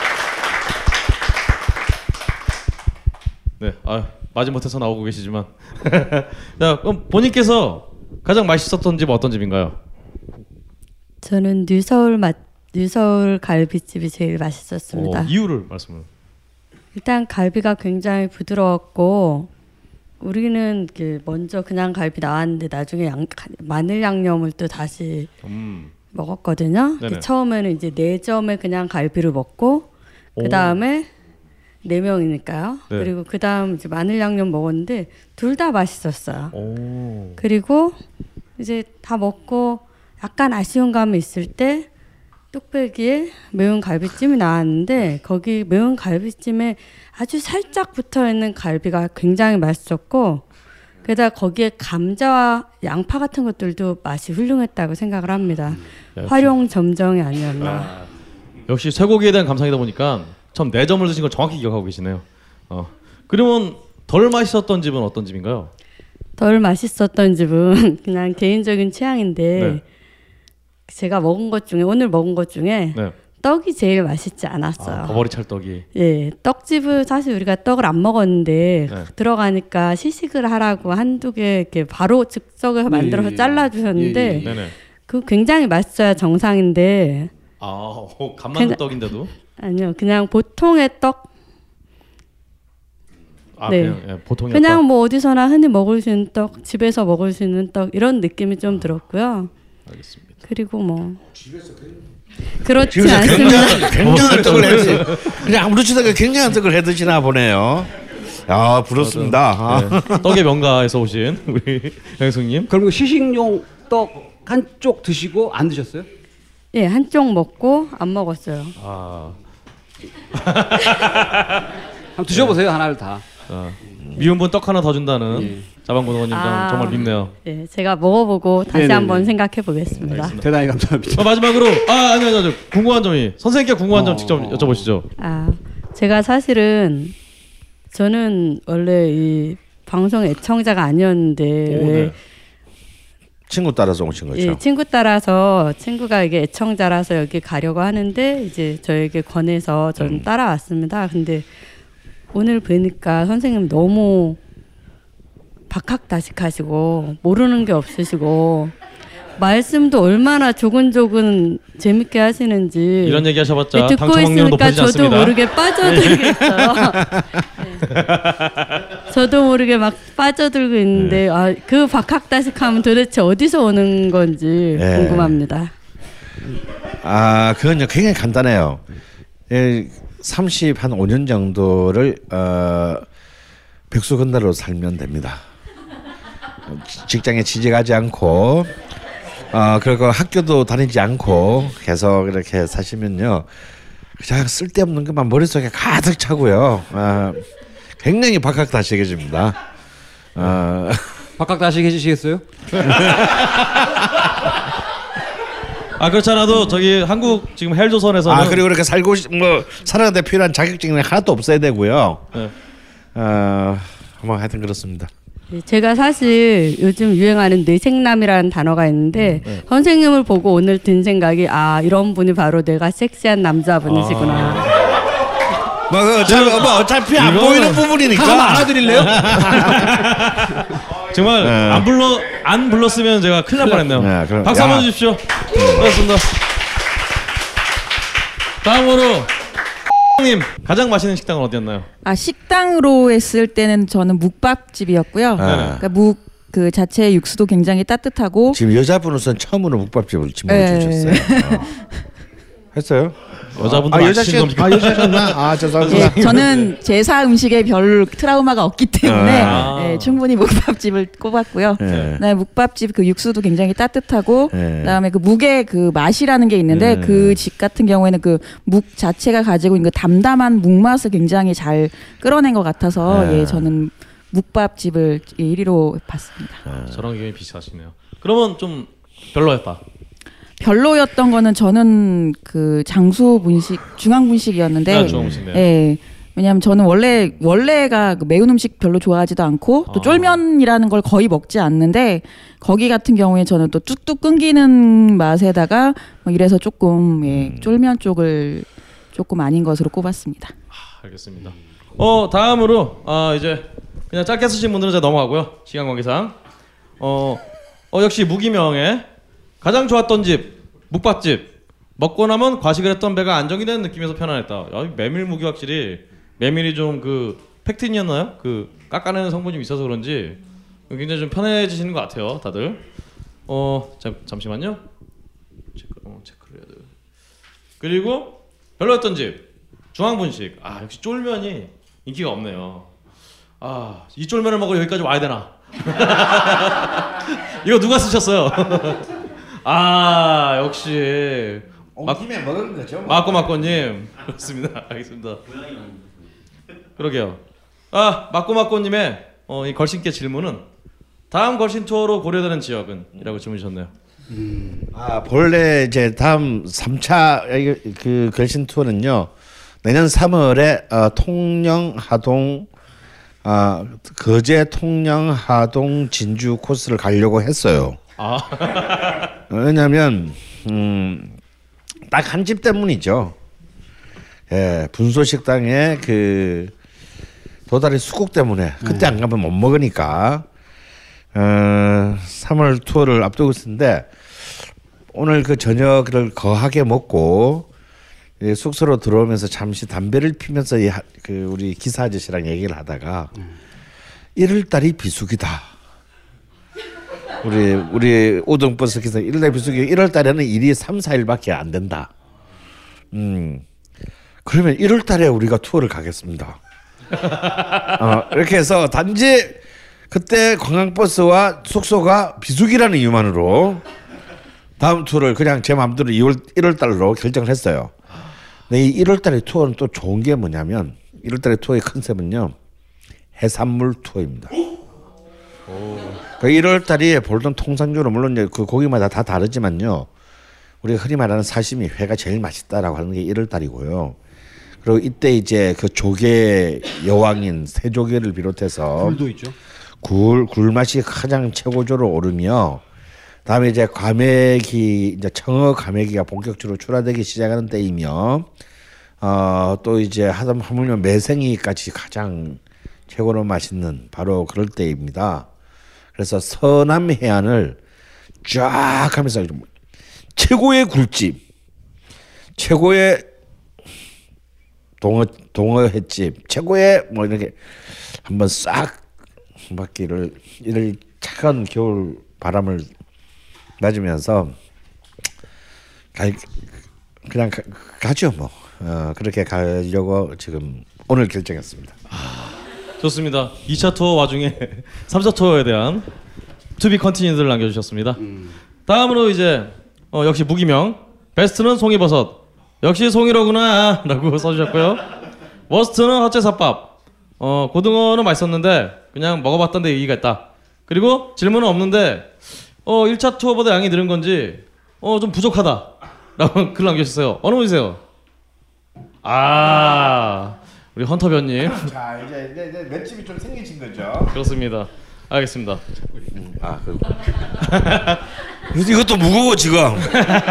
다음 제가 계속 읽을까요? 정원호님 아니면 알겠습니다. 다음으로 이제 역시 무기명인데 어, 굉장히 디테일하게 써주셨네요.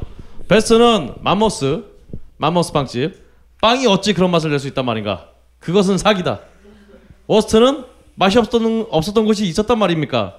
걸신 투어로 와놓고선 하면서 긍정적인 자세를 보여줬고요. 어, 어 우리 서- 선생님께 굉장히 긴 아 이걸 읽어야 되나? 네. 어 어찌 그렇게 어 역사적인 지식 그리고 먹을거리에 대한 지혜를 그다지도 쌓으셨단 말입니까라고 아까 얘기했잖아. 네 아닙니다 아 말씀해 주셨죠 누구시죠? 어, 바깥 다시 계시고 싶으신 분 또 한 분 계신 것 같은데 그렇습니다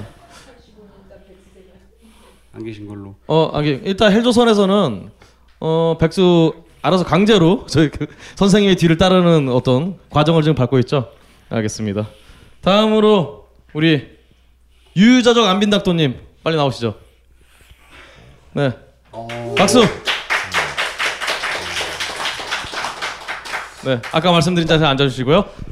가장 맛있었던 음식 식당 참 소수 의견을 내는 게 이처럼 힘들 거라고는 상상을 못 했는데 오 지금 거의 헌재 네. 재판관 그 느낌이에요 그 헛, 네. 헛제 아 그 까치 구멍집에 나물 비빔밥을 제일 고민 끝에 선정을 했습니다. 저도 사실 맛있었어요 여기 어, 남자들은 일단 다 맛있다니까.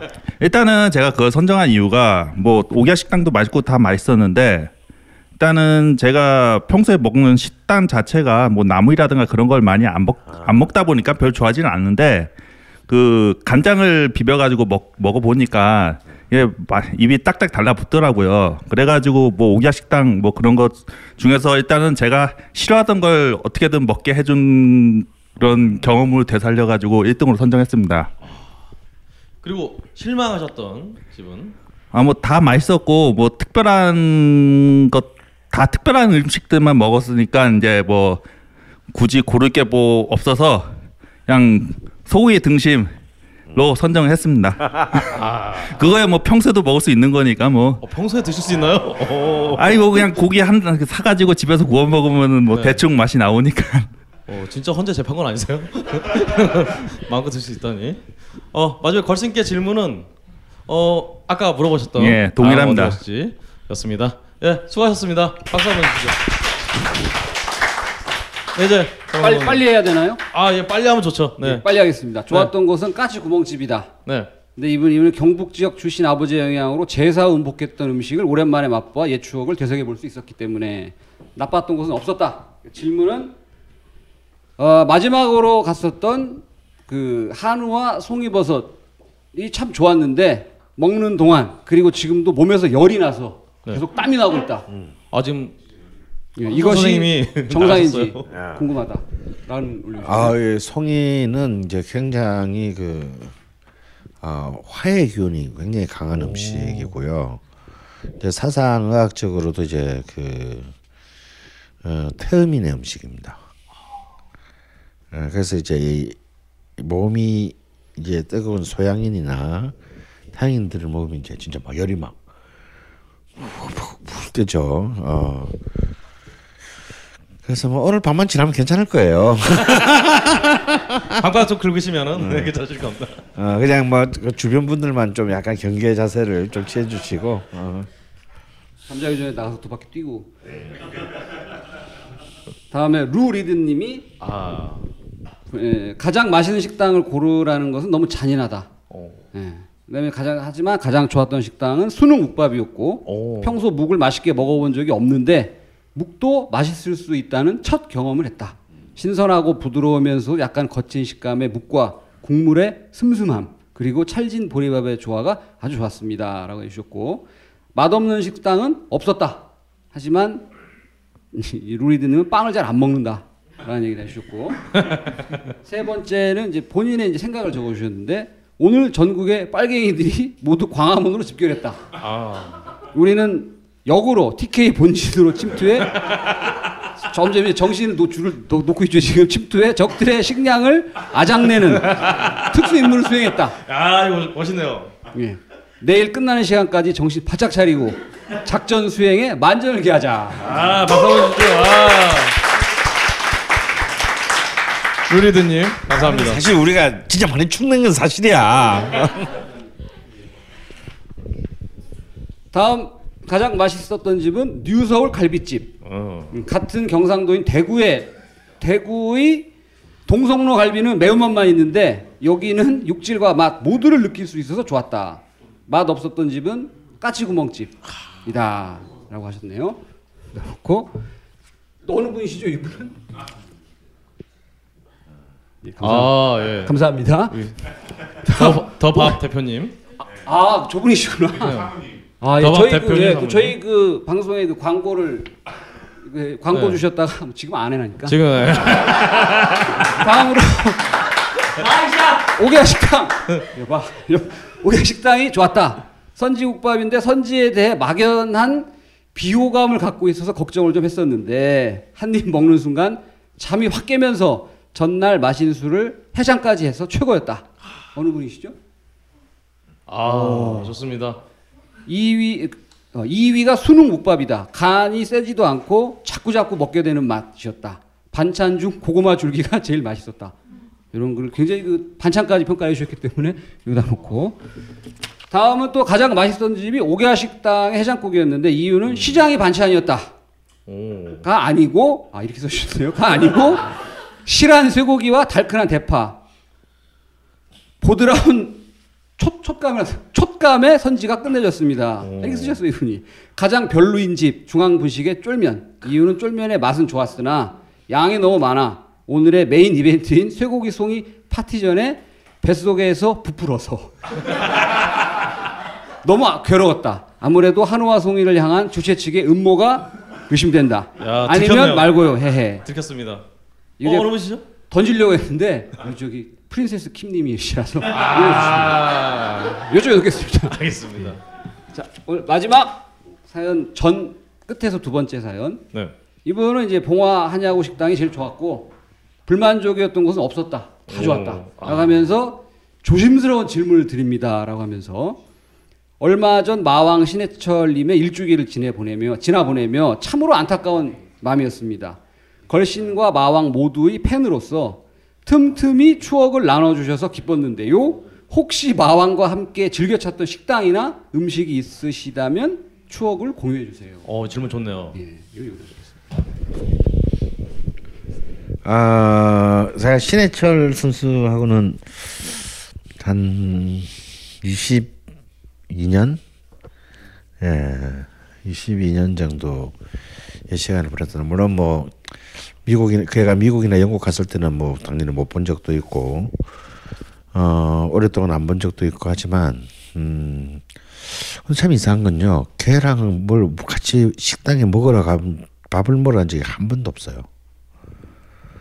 한 번도 없고 주로 우리 집 아니면 자기 집에서 만났습니다. 주로 이제 만나는 시간이 왜냐면 밥 먹는 시간이 아니에요.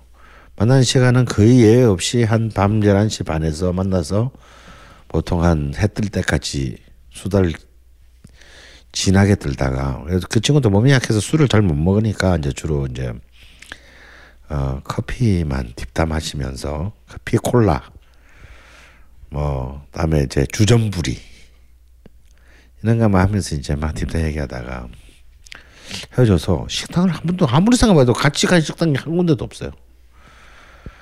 어 근데 다만 이제 제가 가게를 할 때 우리 집에는 몇 번 왔는데 음, 그 친구가 뭘 좋아하느냐면 조개 요리를 굉장히 좋아했어요.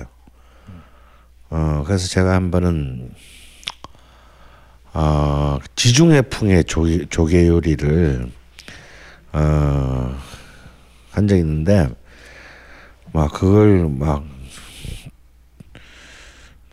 음, 두 접시고 세 접시고 막 계속 그것만 딴 다른 코스가 있는데도 그것만 달라고 해서 그것만 이렇게 계속 쳤던 기억이 새롭습니다. 음, 그래서 그 친구는 뭐 별로 고기 있는 것도 좋아하지도 않고 어 그렇게 회나 이런 것도 그렇게 좋아한 것 같진 않아요. 네, 조개를 굉장히 좋아했던 음 했던 것 같고요. 잘 안 먹었어요 뭐를. 어 그래서 같이 먹어본 기억이 이렇게 20년이 넘는 교분을 했는데도 참 없다는 것도 참 웃기는 일입니다. 음. 하나쯤 있었으면은 참 음, 어떤 또 추억을 좀 회상할 수 있었을 텐데 좀 안타깝네요. 그럼 이제 다 소개해 주신 다 거죠? 소개가 본인 사연이 소개가 안 된 분이 있으실지도 모르는데 아 맞다 그 오늘 온- 왔는데 네. 그 참가하신 분 중에 한 분이 네. 이 편지를 집에서 직접 출력을 오, 해가지고 예. 저도 아직 안 봤습니다. 행운의 편지인가요? 아니 모르겠어요. 이게 딱 열면 여러분 얀말 이렇게 쓸 수도 있는데 이거 선생님이 한번 읽어주실까요? 저도 아직 안 봤습니다. 이거를 잡으시죠. 아, 오늘 우리 이런 거 싫어하는데. 읽지 마- 읽지 말까요? 난 그래서 노사연이 제일 좋아. 안녕하세요. 강은스님, 자방고등님, 박근홍님. 신랑이 틀어놓은 방송을 우연히 듣다가 방송에 놓은 것을 하나둘씩 다니다 보니 시간상 거리가 멀다 해도 마음의 거리만큼은 땅끝도 코앞처럼 느끼게 해주는 음식의 힘을 알게 되었습니다. 예전과는 달리 음식 찾아오는 흐기에 음식에 대한 무, 무언가 모를 기대 심리가 생겨 제 인생의 활력이 되고 있고요. 아마도 제가 글신 방송을 알지 못했더라면 생을 마감하는 그날까지 아무 연고 없는 지역을 이토록 자주 밟을 수 있었을까 하는 생각도 듭니다. 어, 처음 글신 방송을 들어 제 길을 열어주시고 맛있는 음식을 사주시는 남편님. 뭐 남편 자랑이잖아. 좋은 거 맛있는 곳이 있다면 글신 카페에 스스무시 공유해 주시는 글신 회원님들. 기로 음식을 먹는 듯한 착각을 불러일으킬 만큼 맛깔난 방송을 해주시는 강은 선생님, 자방고등님, 박근홍님 너무너무 감사드립니다. 글신 방송에 있어서 저는 오늘 또 배고픈 게 너무 행복합니다. 하셨습니다. 어 이러니까 무슨 뭐 MBC 라디오 뭐 여성시대. 여성시대 이런 것 같아. 아니, 박수 좀 쳐야 되지 않나요? 이것으로 1부 순서를 잠깐 마치고요. 잠깐 쉬었다가 2부 본격적인 하이라이트로 다시 찾아뵙겠습니다. 딴지마켓 4번 타자 비에논 선수 오늘 경기 세 번째 타석에 들어섭니다. 아, 이 선수 이미 빅그린 투쓰리 샴푸와 이 빅그린 body care 시리즈로 홈런 두 개를 때렸는데요. 아, 이번엔 뭘 들고 나왔는지 기대되네요. 아 이번에 들고 나온 것은 주방 세제입니다. 맘메이드 주방 세제. 아, 비에논 이 선수 정말 한결같은 선수네요. 아, 이번에도 알러지 성분과 인공향을 배제한 이 자연유래 성분 제품 으로 자극은 덜하면서 이 강력한 세정력을 보여주는 무기를 들고 나왔어요. 아 큽니다. 홈런. 두말하면 입 아픈 빅그린의 기술력으로 만든 주방 세제 맘메이드 피부에 닿는 모든 것 이제 빅그린에 맡겨주세요. 네. 걸신 투어 2부 방송을 시작하겠습니다. 어, 2부 방송은 우리 한수정 선생님의 특강을 듣는 것으로 진행을 하도록 하겠습니다. 어, 한수정 선생님 다시 한번 소개해 드리겠습니다. 박수. 네, 반갑습니다.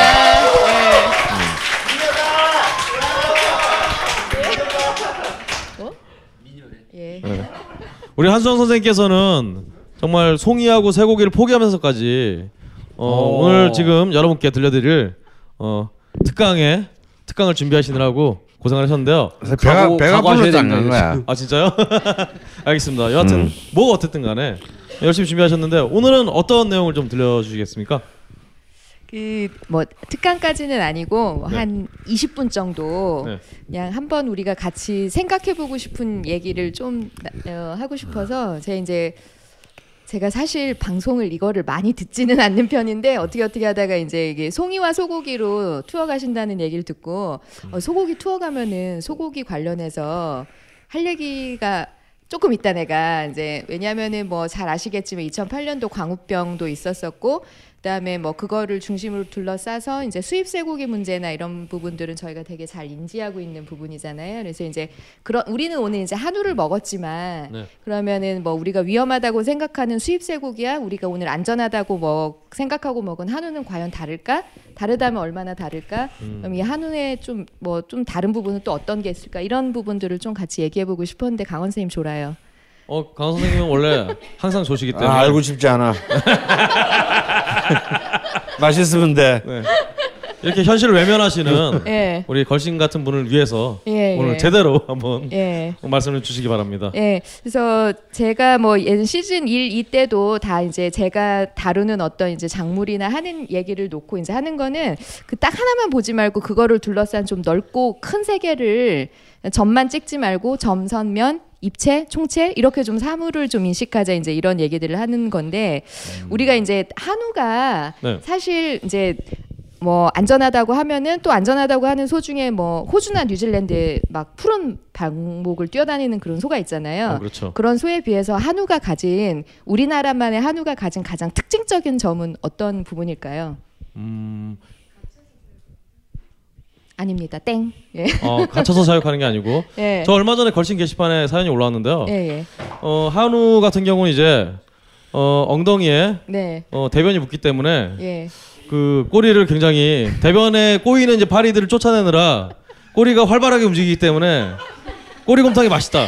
괜히, 물, 괜히 물어봤다. 그래 한번 올라온 적이 어떻게. 좀 질문해서 멋있게 도입부를 이끌고 싶었는데 네.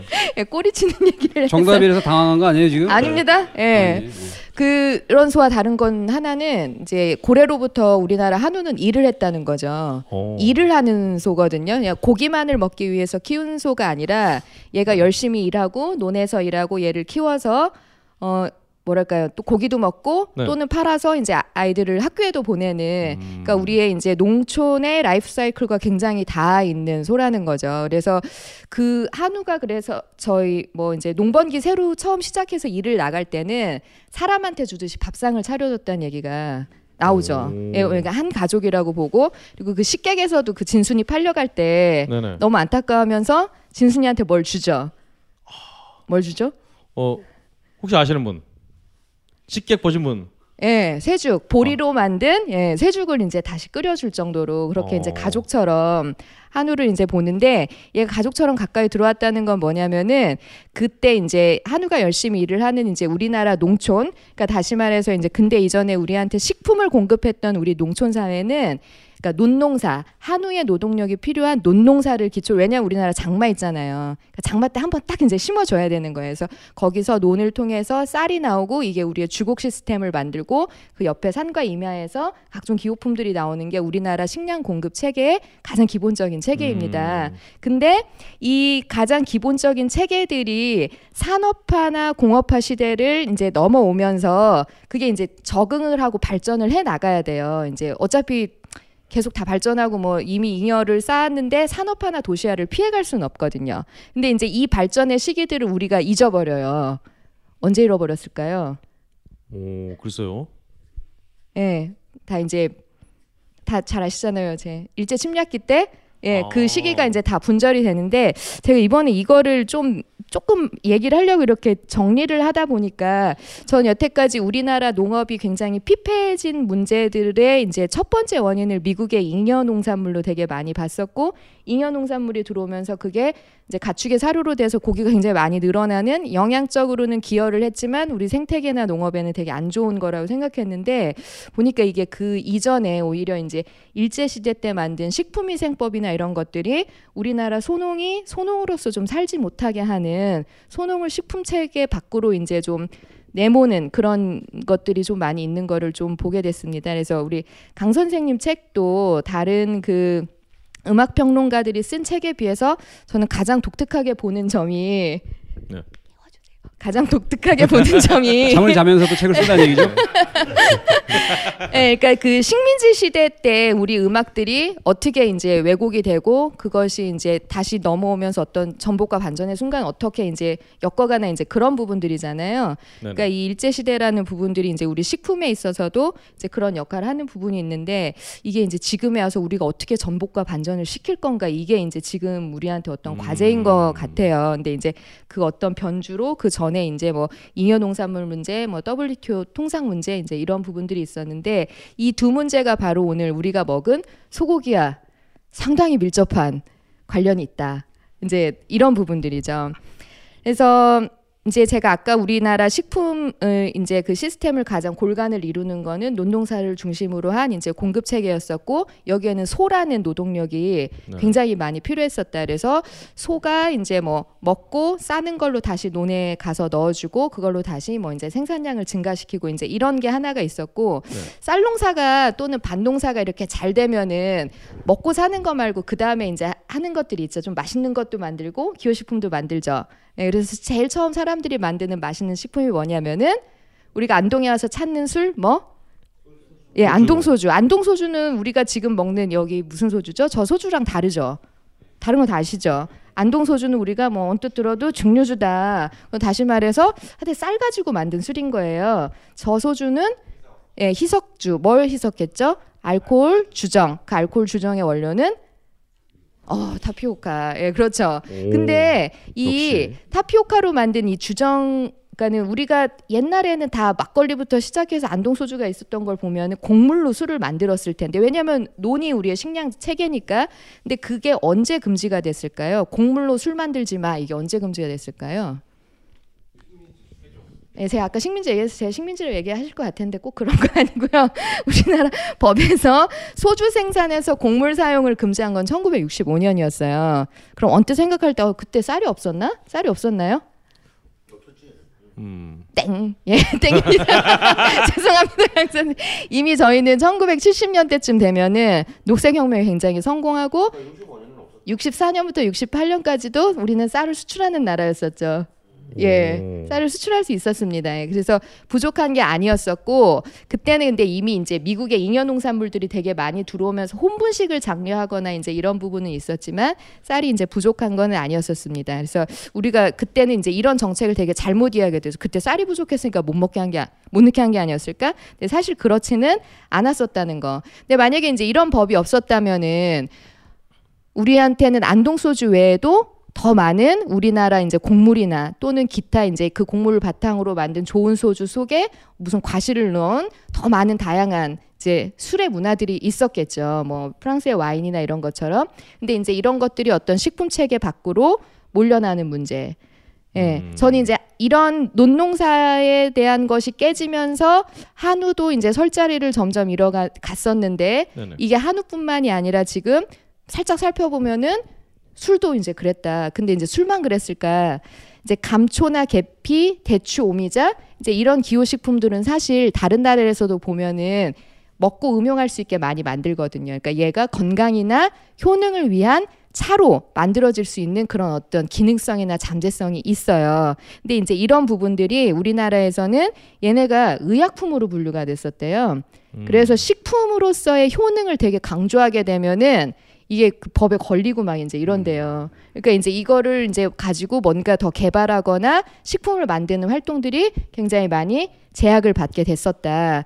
그런데 그 와중에 제가 이제 다루고 있는 커피가 1969년까지는 판매 금지 특정 외래품이었대요. 오. 예, 그래서 되게 미군들이 많이 먹. 그러니까는 그 전에 우리가 FD 커피 먹었던 거 다 미군 부대에서 이제 막 야매로 이제 빼서 네네. 이제 먹고 이제 그랬던 거죠. 근데 이제 1969년에 그 법이 풀리면서 이제 커피가 합법화가 되는데 이게 합법화 된다고 해서 누구나가 다 들여올 수 있는 것이 아니라 거의 이제 커피 원료를 수입해서 제조하는 회사는 인허가를 받아야 된다는 거예요. 그럼 그때 인허가 받았던 회사는 어디일까요?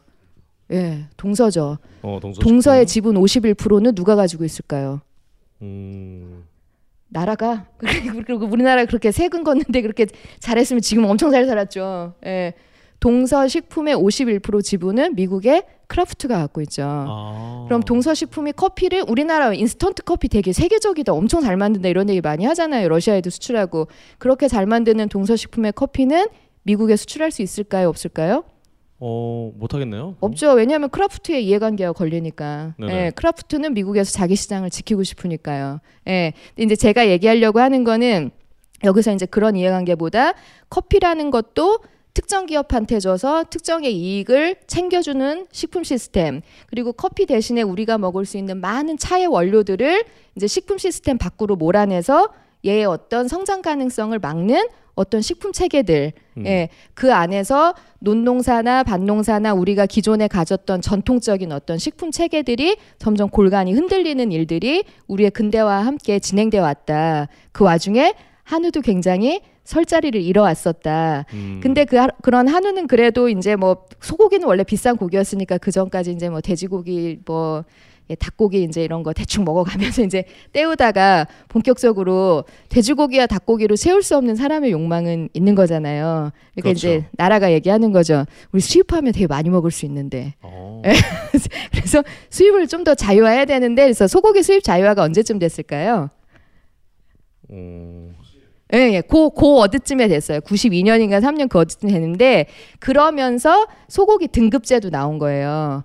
왜냐면은 미국에서 소고기를 들어야 되면은 우리나라도 어 얘는 뭐 two plus, 얘는 one plus 이제 이런 식으로 내부가 좀 정비가 되는 그런 효과가 이제 한 번 있었는데 이미 이제 그 수입 소고기로 하면서 이제 어느 정도 이제 국내 이제 수요도 많이 채우고 그렇게 됐습니다. 근데 사실 1960년도까지 통계를 보면은 단백질이 우리가 부족한 건 아니었어요. 이미 1960년대에 어, 하루 단백질 의 충분량인 60g을 다 저희가 공급받았어요. 근데 다만 이제 그거는 콩과 뭐 이제 이런 거 다 식품 단백질, 뭐 계란, 뭐 이제 이런 거니까 입맛의 어떤 요구와 이런 것들은 따라갈 수가 없었죠. 근데 그러던 와중에 드디어 이제 되게 이제 유명한 사건이 터지는 거죠. 수, 어, 소고기를 수입하는데 이것이 굉장히 위험하다. 이제 이런 사건이 한 번 터지는 거죠. 그게 바로 아마 2003년도쯤일 거고 그 전에 이제 이미 영국에서는 이제 이런 광우병에 대한 희생자들이 이제 나오고 있다 이런 것들이 유럽에서 보호가 됩니다. 그래서 우리나라에서도 2003년 12월쯤에 미국 광우병이 발생한 게 보고가 되면서 수입을 금지를 했어요. 이제 수입을 금지하면은 미국 입장에서는 어쨌든 자기네 많은 이제 농가들의 이제 생계 문제와 관련이 있으니 이 수를, 소를 어떻게 해서든 계속 수출을 하려고 그러겠죠. 그러면은 미국하고 우리나라랑 이제 계속 어떤 이제 협정에 의해서 WTO 안에 있는 어떤 그 질서 안에서 계속 협의를 해요. 그러니까 WTO 안에 일단 들어오면은 우리가 그 식품이 아무리 이제 위험하다, 먹다 뭐다 했어도 수입을 한 번 중지한 다음에 다시 협상에 의해서 열어줘야 돼요. 그래서 이제 다시 협상을 하고 열어준 게 2006년쯤인 거죠. 근데 2006년쯤에 다시 수입 협상을 해서 열었을 때는 그러면은 그거 뭐뭐뭐뭐 되게 위험하니까 그 유명한 30개월령 미만으로만 수입하겠다. 이제 이렇게 해서 소고기를 다시 수입하게 되죠. 근데 한편 이때 일본은 30개월령을 수입했을까요? 아니면은 어, 너무 질문이 좀 빤하죠. 네. 일본이 우리보다 협상을 잘했을까요? 못했을까요? 잘했을 것 같아요. 예, 잘했을 것 같아요.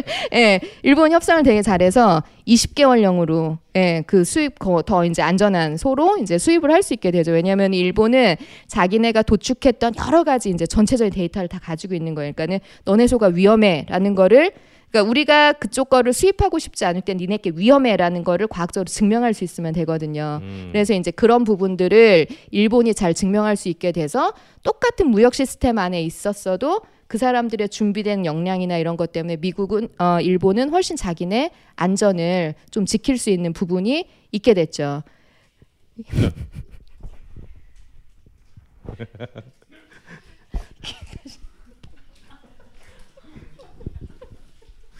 여러분께서는 걸신님이 귀를 파기 위한 준비를 하고 계신 모습을 보고 있습니다. 제가 선생님 처음 만난 게 2000년이에요. 그러니까 이러저러하게 뭐 저도 외국나고 어쩌는데 15년은 제가 뭐한한 달에 두 달에 한 번은 본 사이이기 때문에 네. 볼펜을 들을 때는 귀를 판다는 것 정도는 제가 잘 알고 있어요. 몬도가네라는 영화를 기억하시는 분은 비슷한 장면이 지금 펼쳐, 펼쳐 지고 있습니다. 네. 그래서 뭐 제가 이제 지금까지 쭉 얘기한 거는 이제 좀 수입소가 되게 위험한 체제 안에 들어 있는데 네. 그럼에도 불구하고 이제 통상이나 이런 법 속에서 그래도 조금 뭐 그걸 안전하게 지킬 수 있는 법도 있다 보니까 일- 이제 일본도 그렇게 하더라 이제 이런 건데 그러면은 한우만 계속 먹으면은 저희가 안전할까요? 왜, 왜 어, 아니라고 하신 분은 왜 아닐까요? 어, 어 사료 사료가 왜요? 오, 이거 뭐 공부를 되게 많이 하시는 강태영 저는 예. 어 안전하진 않을지 몰라도 예. 그렇게 살고 싶긴 해요. 한우만 먹고 사- 살고 싶긴 해요. 예, 저, 뭐, 예. 그러니까 한우만 먹고 사시는 분들은 지금 아직 위험이 검증되지 않은 그 GMO 식품의 그 생체 실험에 가담하는 거죠. 어. 예, 지금 한국의 전 국민들이 GMO 생체 실험에 가담하고 있는데 어, 웃을 일이 아니에요. 잘, 잘 모르시는 거죠. 왜냐하면 우리나라가 아까 이제 2000년 6월쯤에 GMO 대두를 최초로 이제 콩을 식품이다. GMO 콩은 식품이다. 이렇게 인정을 해요. 음. 예. 근데 이제 그걸 인정하는 것과 이렇게 직접 진짜 수입돼서 들어오는 좀 시차가 있죠. 왜냐하면 네네. 그래도 국민 정서상은 그게 굉장히 이제 강하니까. 그리고 2001년도에는 GM 사료를 가지고 한국의 소, 닭, 돼지 이제 이런 것들한테 본격적으로 이제 먹이기 시작합니다. 근데 GM 사료뿐만 아니라 여러분 그런 얘기 혹시 들어보셨어요? 음, 사료 첨가제. 사료에는 사료 첨가제가 있죠. 사료 첨가제가 있고 보조 사료라는 게 있대요. 음. 그러니까 사람도 왜 밥 먹으면은 보조 영양제도 먹고 식품 첨가물 도 먹잖아요. 어, 반찬을 네. 먹어야지 일단. 뭐. 예, 근데 네. 이제 가공식품에 식품 첨가물 들어있듯이 네. 사료 첨가제가 들어있는데 사실 이 사료 첨가제의 대부분은 항생제인 거죠.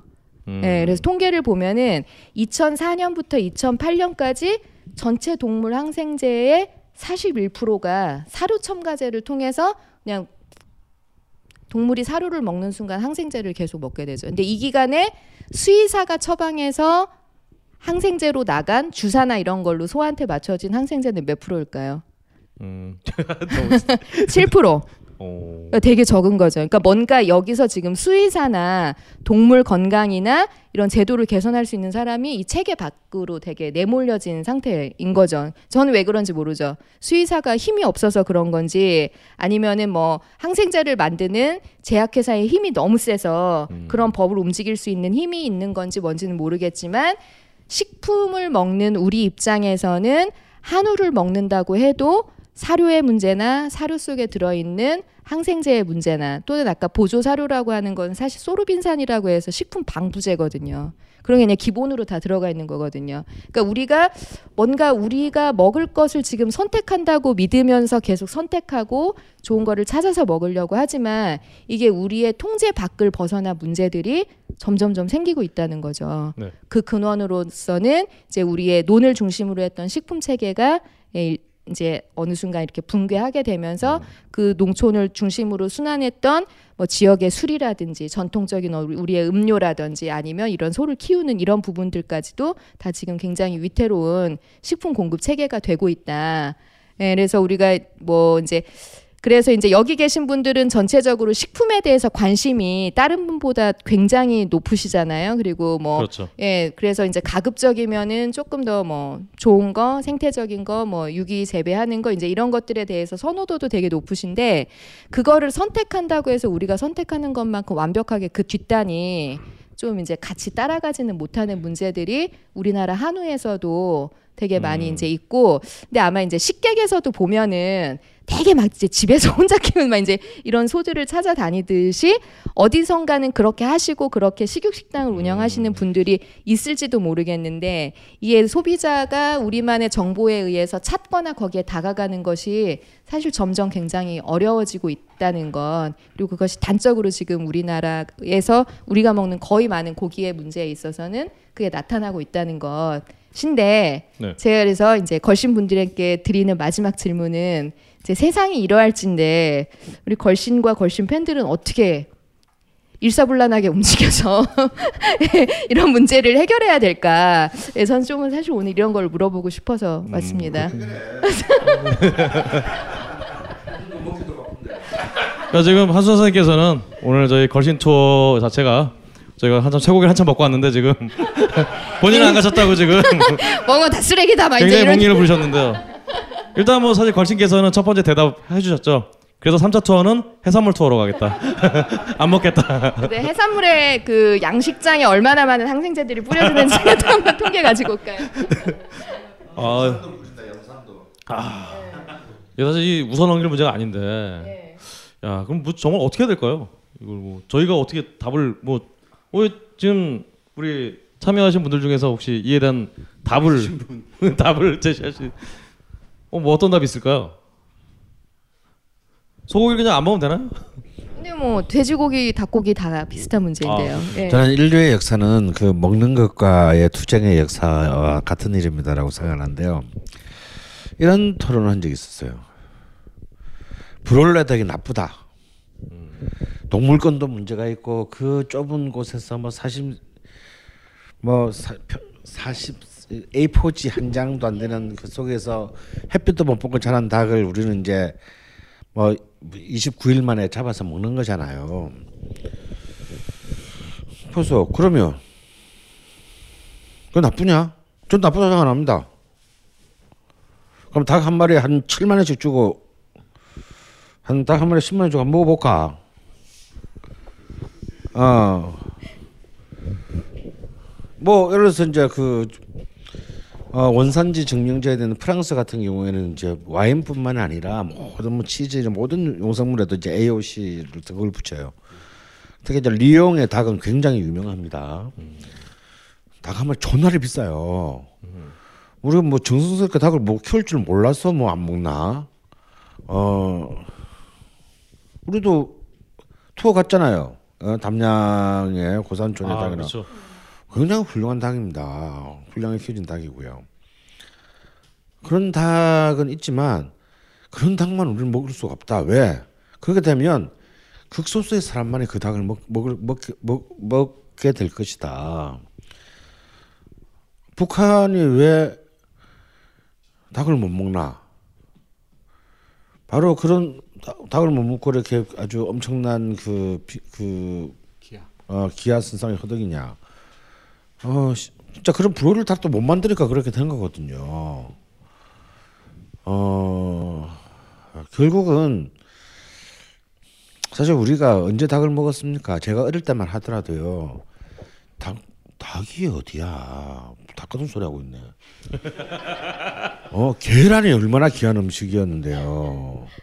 닭을 어떻게 먹어? 안 먹었어요. 그게 고작 고작 40년 전 얘기입니다. 근데 우리는 지금 40년 만에 막 너무 이제 정말 대량 생산된 흠입된 닭을 먹고 있어요. 그걸 먹으면서 어 이런 문제가 있다라고 생각을 합니다. 문제 있죠 물론. 근데 그것에 대한 문제를 느끼는 것과 그리고 이 문제는 저는 필연적인 필연적으로 역사는 필연적으로 자정화 능력을 갖고 있어요. 모든 분야에서 증명되고 있듯이 어, 또 많은 어떤 또 많은 새로운 지혜들이 어, 이 문제의 어떤 부정성들을 극복하고 드러나는 방향 나아가겠죠. 하지만 어떤 처음에 어떤 그 아, 어떤 역사적인 어떤 진행의 첫 단계에서는 사실 어쩔 수 없는 어, 양적 충족이 첫 번째 최우선적인 전 전제된다고 봅니다. 왜냐하면 누, 모두가 누리고 난 뒤에 문제를 보는 것과 극소수의 사람만이 먹을 수 있는 상황에서 문제를 제기하는 것은 이것은 다른 문제입니다. 음, 예. 그래서 이제 그 말을 조금 이어가면 그리고 아까 우리 한선지 얘기 좀 잘못된 게 있었는데요. 우리는 60년대 살 부족 국가였고요. 우리가 그 자급자 쪽이 안 돼도 수출은 할 수 있어요. 가령 우리 교포 사회나 이런데 우리나라가 쌀을 자급자족 할 수 있게 된 것은 통일벼가 보급된 70년대 중반에 왔습니다. 물론 이제 굉장히 맛이 없는 쌀을 먹고 어, 먹었지만 처음으로 한국 역사상 이제 그 자급자족을 실현하죠. 그러난 뒤에 그냥 그 통일변은 이제 역사적 의무를 다하고 이제 2002년인가요? 완전히 이제 품종이 사라지게 됩니다. 근데 그, 그 쌀을, 쌀을 둘러싼 그 환경의 변화는, 어, 굉장히 좀 두 가지 문제에서 접근할 필요가 있어요. 그 한, 그 한수정 씨가 지금 말씀하신 것처럼, 어, 국가 체제적 문제가 있습니다. 박정희 정부는 명백히 한국의 자신들의 그 아젠다를 공업화로 규정을 했어요. 공업화로 규정을 하려면 뭐냐면 농업 기반인 사회 구조 자체를 무너뜨려야 됩니다. 그래야만이 그 농업 농업의 그 노동 생산력을 공업으로 돌릴 수 있기 때문이죠. 그래서 박정희 정부가 썼던 가장 큰 방법은요 저고가 정책이었어요. 어떤 일이 일어나도 수요 공급의 법칙과 상관없이 쌀값을 무조건 낮게 측정하는 겁니다. 그렇게 되면 당연히 그 농업은 무너지겠죠. 아무리 해도 돈을 벌 수가 없는데. 그런데 쌀은 또한 동시에 한 그 대한민국의 주식이기 때문에 그냥 모순이 발생해요. 주식이기 때문에 그 노동자가 쌀을 먹어야 된다고. 어, 그렇기 때문에 이 작업자족은 또 다른 한편으로 굉장히 중요한 문제이기도 했다는 겁니다. 그래서 사실은 이제 그, 어, 식민 시대부터 계속된 어떤 그 쌀에 대한 통제 정책이 일어날 수밖에 없었던 것은 한국 사람들이 가지고 있는 쌀에 대한 다시 말해서 주곡에 대한 사실상 굉장히 비이성적인 집착이 있어요. 어, 그 때문에 이 쌀이 충족되지 않으면 나머지 부분들에 대해서 사실상 그러니까 그 더 많은 사회적 불만들을 그 가져오게 오게 올 수밖에 없었기 때문에 사실은 이제 그 이른바 밀 그 막걸리를 쌀로 만들지 못하고 밀로 막 밀로 만들게 만드는 거 사실 그런 어떤 그 술이나 다른 어떤 어, 기호품의 쌀을 사용하지 못한 것은 이미 식민 시대 때부터 해왔던 정책이에요. 그 정책이 이제 그 박정희 시대에 와서 60년대 특히 강, 굉장히 강화되었고 근데 이제 박정희의 생각보다 굉장히 빠른 어떤 쌀의 품종 개량이 성공함으로써 그 당시 농업 학자들의 그 어, 굉장히 분투가 컸습니다. 그래서 이제 한국은 처음이자 정말 역사상 한반도 역사상 처음으로 어 쌀의 자급자족이 이루어지게 된데 이것 자체가 슬픈 결말이었던 거죠. 이미 한국 사회는 쌀에 의존하지 않는 공업화 단계로 진입, 진입하고 난 뒤에 그 쌀의 자급자족이 일어났고 그래서 따라서 아무런 영향을 미치지 못합니다. 그리고 지금은 이제 어, 이번에도 올해도 쌀이 풍년입니다. 그래가지고 이 올해 쌀이 풍년이어가지고 여기 쌀이 지금 벌써 인, 올해에 작년 대비 16,000톤이 더. 어, 이또 이제 그 아, 재고 처리 문제를 둘러싸고 지금 또 굉장히 또 정부와 이제 또 농가 농 농, 농업 가문들이 굉장히 그 어, 처절한 또 협상을 그 앞두고 있는데요. 굉장히 웃기는 얘기입니다. 이게 원- 왜 웃기냐면요. 그, 그 박정희 정부 이래로 한국의 정부는 자신이 지켜야 될 최소한의 어떤 그 이른바 생명의 재생산을 책임지고 다, 책임지고 있는 농업에 대한 최소 최소한의 어떤 그 존중과 보호의 정책을 가지지 못했어요. 그것이 지금 우리가 오늘날 우리가 이제 그게 대, 이러한 어떤 정책의 폐해에 대해서 어, 우리가 진짜 지불해야 될 어, 문제가 됐습니다. 네.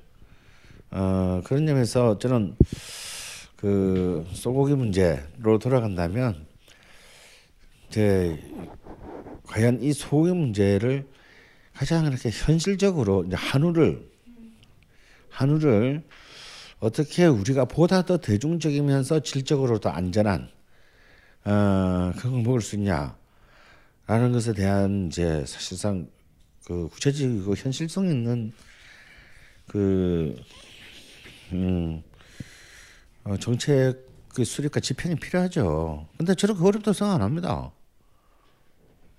왜냐면요. 네. 세계로 지금 그런 것을 실행하는 나라들 많아요.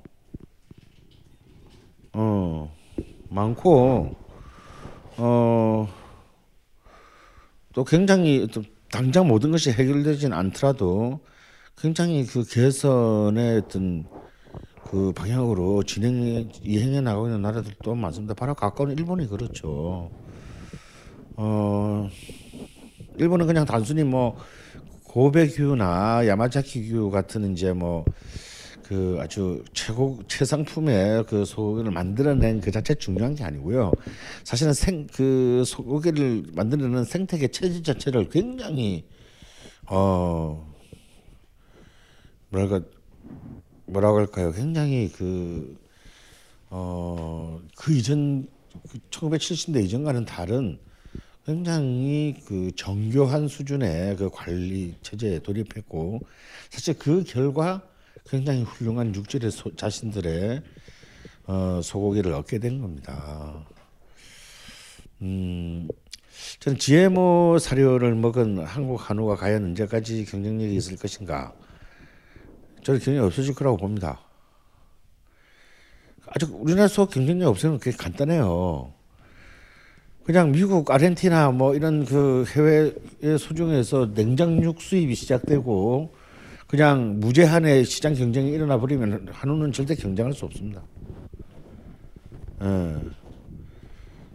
그러면 그런 참혹한 상황이 오기 전에 이제 한우가 이 경쟁에 대한 경쟁의 체제를 자체 내에서 우리 그야말로 정부와 미- 민관 군 합작으로 군은 역사 그거 써야 되겠다. 어, 바빠요. 군은 좀 바빠요. 군은 빼- 군은 좀 잠시 빼줍시다. 예.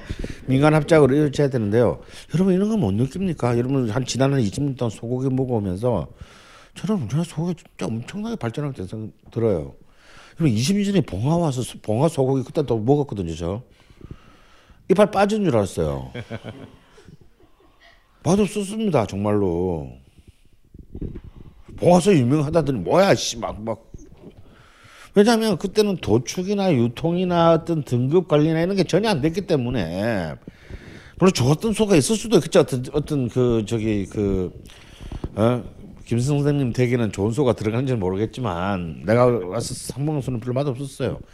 지방에 가서 소 먹으면 별 좋아하든지 별 거의 정말 열 번에 한두 번이에요. 그렇게 우리가 그 이런 뭐 정읍에 가서 봉화에 와서 안동에 와서 단양에 가서 한평에 가서 언정에 가서 이렇게 맘 놓고 한우 한우를 그냥 이렇게 사서 구워 먹고 진짜 정말 그 퀄리티에 대한 부담감 없이 뭐 상주에 가서 이렇게 그 고기를 굽는데 다 맛있어요. 이건 지난 한 20년과 비교해 보면요. 굉장히 지금 우리가 괄목할 만한 그 지금 진전을 일어나고 있는 워낙 또 우리가 또 고기를 좋아 소고기를 좋아하시고 또 그런 것도 시장이 요구하는 것도 있지만 어 근데 이제 그런 문제는 굉장히 섬찟하죠 우리가 지금 어 GMO 사료에 이제 정말 우리는 지금 생태 실험 모델인 거지 지금 음. 이 문제는 해결 못 합니다. 근데 우리 세대는 그거 그냥 모델이 돼야 돼요. 어떡할 까? 그러면 먹지 말든가. 나 모델 되고 먹을래. 오늘 모델이 어, 조- 재- 정규준 감독. 재수 좋으면 괜찮은 거고 재수 없으면 그냥 우리 세대가 지불해야 될 네, 잘 나가시다가 어, 지불해야 예. 될 빚이야. 음. 예. 아, 전 아까 저기 어떤 분이 강원 선생님 뇌생남이라고 그래가지고 아유 네. 한 번밖에 못 봐서 저 소리 하지 진짜 이랬는데 15년 본 중에 오늘이 가장 오. 뇌생남 의 면모에 오. 가까우신 너무 정리를 이제 잘해주셨는데. 예, 아까 이제 그 어떤 변곡점, 그러니까 이제 박정희 정권이 자신들의 이제 목표를 산업화나 공업화로 봤을 때 네. 이제 이 농촌에 대해서는 정말 무조건 값싼 밥을 공급해야 되는 기지로 봤던 것. 근데 이제 뭐 역사니까 돌아봤 돌아봤을 때 이제 저희가 이제 갖는 지금 아쉬움은 그게 왜 조금 더 조화로운 발전을 이루지 못했을까? 우리만의 식품 체계를 발전시킬 수 있는 그런 시스템을 왜 그때 만들 수 있는 고민을 하지 못했을까? 음. 거기에는 이제 일제 강점기라는 게 너무 너무 이제 크게 또아리를 틀고 있는 거죠.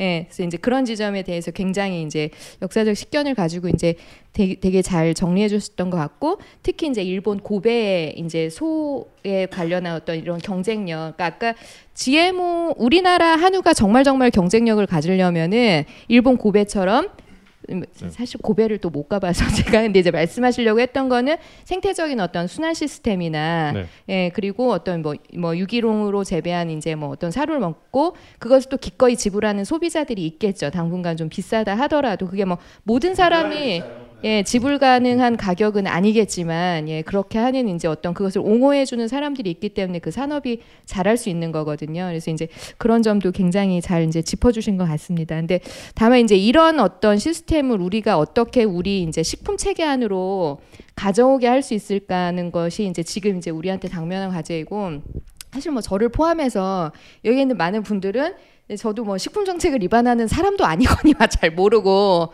이제 우리는 소비자라는 거죠. 근데 이 소비자가 이제 어떻게 이제 이 과정에 참여할 수 있을 것인가가 이제 가장 이제 지금은 좀 어려운 문제인 것 같은데 많은 이제 전문가들 얘기를 들었을 때는 그래도 소비자가 가장 쉽게 할 수 있는 부분 중에 하나를 급식에 참여하는 문제로 많이 이제 환원을 많이 시키세요. 그러니까 여기 이제 학부모들이 얼마나 있는지 모르겠는데 어쨌든 친환경 무상급식이라는 그 시스템을 통해서 이 학교 안에 들어가는 음식들에 대해서 굉장히 많이 관여할 수 있고 그 안에 들어감으로 해서 많이 이제 정보에 많이 노출이 된다는 거죠. 이제 그렇고 뭐 이제 이런 거 듣고 하면은 더 이제 한두 마디 더 섞을 수 있는 것도 있고 하다못해 뭐 소고기 문제까지는 아니지만 아이들한테 굉장히 뭐 해로운 식품 첨가물이나 이제 이런 부분들에 대해서는 확실히 더 걸렸잖아. 예.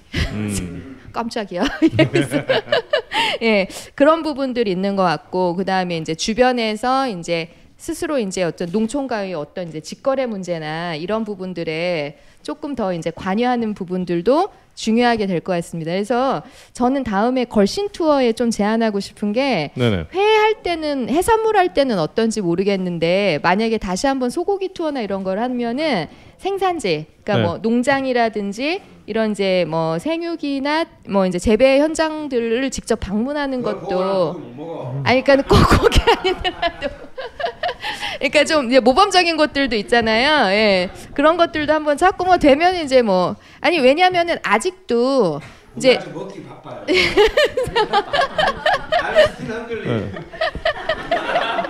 어떻게 굉장히 잔인한 제안이신데 예. 귀여운 송아지의 눈만을 본 다음에 그 다음에 쇠고기 먹으러 가고 아니 아니 근데 왜냐하면 우리가 그 소를 먹고 우리도 언젠가는 죽고 우리 몸을 다 박테리아한테 주는 거잖아요. 그러니까 네네. 사실 돌고 도는 거기 때문에 무엇을 먹는 거에 대해서 저는 이제 뭐 그렇게 꼭 할 필요는 예. 아니, 아 그래서 사실 제가 오늘 뭐 얘기도 한번 하려고 그랬었는데 이제 그 소 도축 이런 것도 되게 그래도 또 네. 인도적인 방법들이 있는 거거든요. 템플린이라는 영화 혹시 아세요? 템플턴인가 이런 영화 있는데 네. 미국의 이제 지적 장애를 가진 한 여자애가 이제 성장하는데 얘가 이제 굉장히 빠르게 수식화하는 능력을 가져서 도축장에 있는 소들의 동선을 봤을 때 소가 언제 불안하고 언제 마음이 평안한지를 금방 알아서 소한테 가장 인도적인 도축장 환경을 만드는 이제 그런 일을 하는 부분들도 있어요. 그러니까는 아직까지도 이제 우리가 더 관여하고 개입하면은 도축이나 이런 부분들도 네. 인도적으로 할수 있는 부분들이 되게 어, 많이 있다는 거죠. 예. 알겠습니다. 그래서 지금 말씀하신 내용을 들어봐도 지금 사실은 좀 짧은 짧게 얘기해서는 결론이 안 나는 얘기 같고요. 다음에 한번 그 한성 선생님께서 한번 방문하셔서 보시고 그걸 저희, 저희 한번 또 인문학 시간이나 다른 시간 때 오셔서 예. 얘기를 더 길게 해주시면 좋지 않을까 네, 그런 생각이 드네요. 어, 뭐 그것도 그건데 제가 이제 온 김에 책 하나 소개시켜드리고 다음에 초대 손님으로 이분 모셨으면 좋겠다는 분 한분 소개시켜드리고 싶은데요. 빨갱이 아니야? 예? 아, 아닙니다.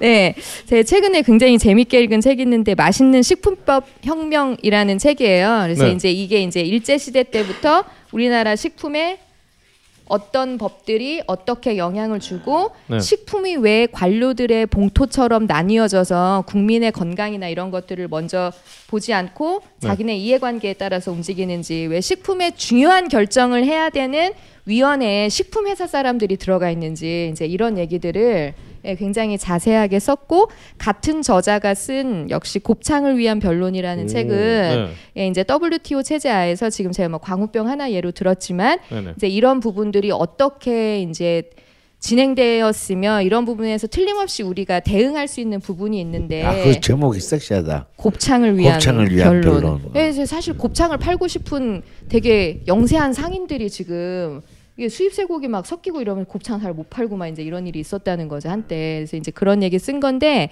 이 저자가 송기호라는 사람이고 네네. 국제 통상 쪽으로 공부를 하는 변호사님이세요. 그래서 지금 프레시안이나 이런 데도 많이 연재를 하는데 원래 젊은 시절에 농촌 운동 뛰어들었다가 예, 지금은 이제 변호사가 되셔서 이제 이런 일을 하시는데 굉장히 전문적인 영역에서 이게 쫙 펼쳐서 보는 그런 능력이 있어서 이 송기호 변호사님을 한번 초청을 하시면은 저희가 식품에 다 관심이 있으니까 이제 그쪽 좀 외연을 넓게 보는데 되게 좋은 식견을 좀 주실 것 같습니다. 그래서 알겠습니다. 예 걸신 초대석에 꼭 이분을 한번 네. 모십사 하는 얘기를 한선 선생님께서. 한번 예. 다리를 놔주실 걸로. 예, 제가 저희- 페이스북으로 한번 변호사님 안녕하십니까 네. 이렇게 해서 그 저희 해보도록 아름다운 가게에서. 커피와 아름다운 커피입니다. 죄송합니다. 그 아름다운 네. 커피에서 판매하는 커피와 초콜릿 을 같이 제공해 주시면서 꼭 초대해 주시기를 바라면서요.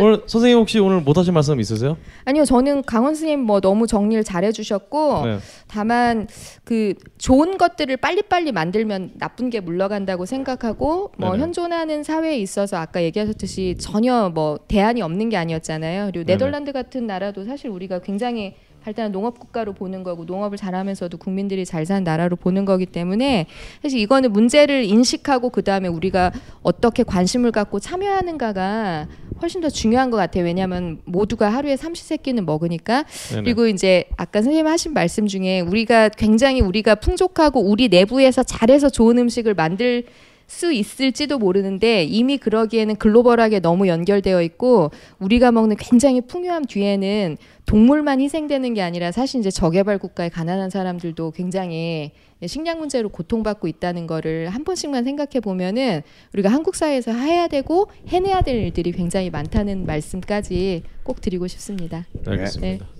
어, 박수. 네, 감사합니다. 그러지. 음식 빨갱이 한선성님 알겠습니다. 감사합니다. 자, 자 이렇게 어, 걸신이라 불러다오 아, 참 오랜 시간 동안 같이 해주셔서 정말 수고 많으셨고요. 어, 저희 걸신터 내일은 어, 아침 송이 돌솥밥으로 유명한 용두 식당. 바로 이 봉하의 아, 영혼이다. 네, 영혼. 봉하 이 군 전체에서 딱 한 군데만 가장 봉화적인 것을 찍으란다면 저는 바로 용두식당을 그렇습니다. 그리고 저희가 다시 안동으로 가서 우리 자방고등원님이 자방고등원님과 자방고등원님의 장인어른께서 추천하시는. 강력 추천하시는 주물럭 불고기의 명가 황소국간을 가게 되고요. 그리고 이제 어 이제 경북의 냉면 문화를 살펴보기 위해서 어 서부 냉면을 가느냐 아니면 현지 분이 추천해주신 서문가든을 가느냐 또이 그 배틀이 남아 있고요. 우왕좌왕 또할 수 있는. 그렇죠. 그리고 마지막으로 이제 우리 제가 좋아하는 생강을 가득 생강이 가득 들어간 어. 정도너츠 정수를 먹는 것으로 일정을 마무리하게 됩니다. 네. 지금까지 걸신이나 불러다오 33번째 이야기였고요. 모두 감사 감사합니다. 오! 수고하셨습니다. 네.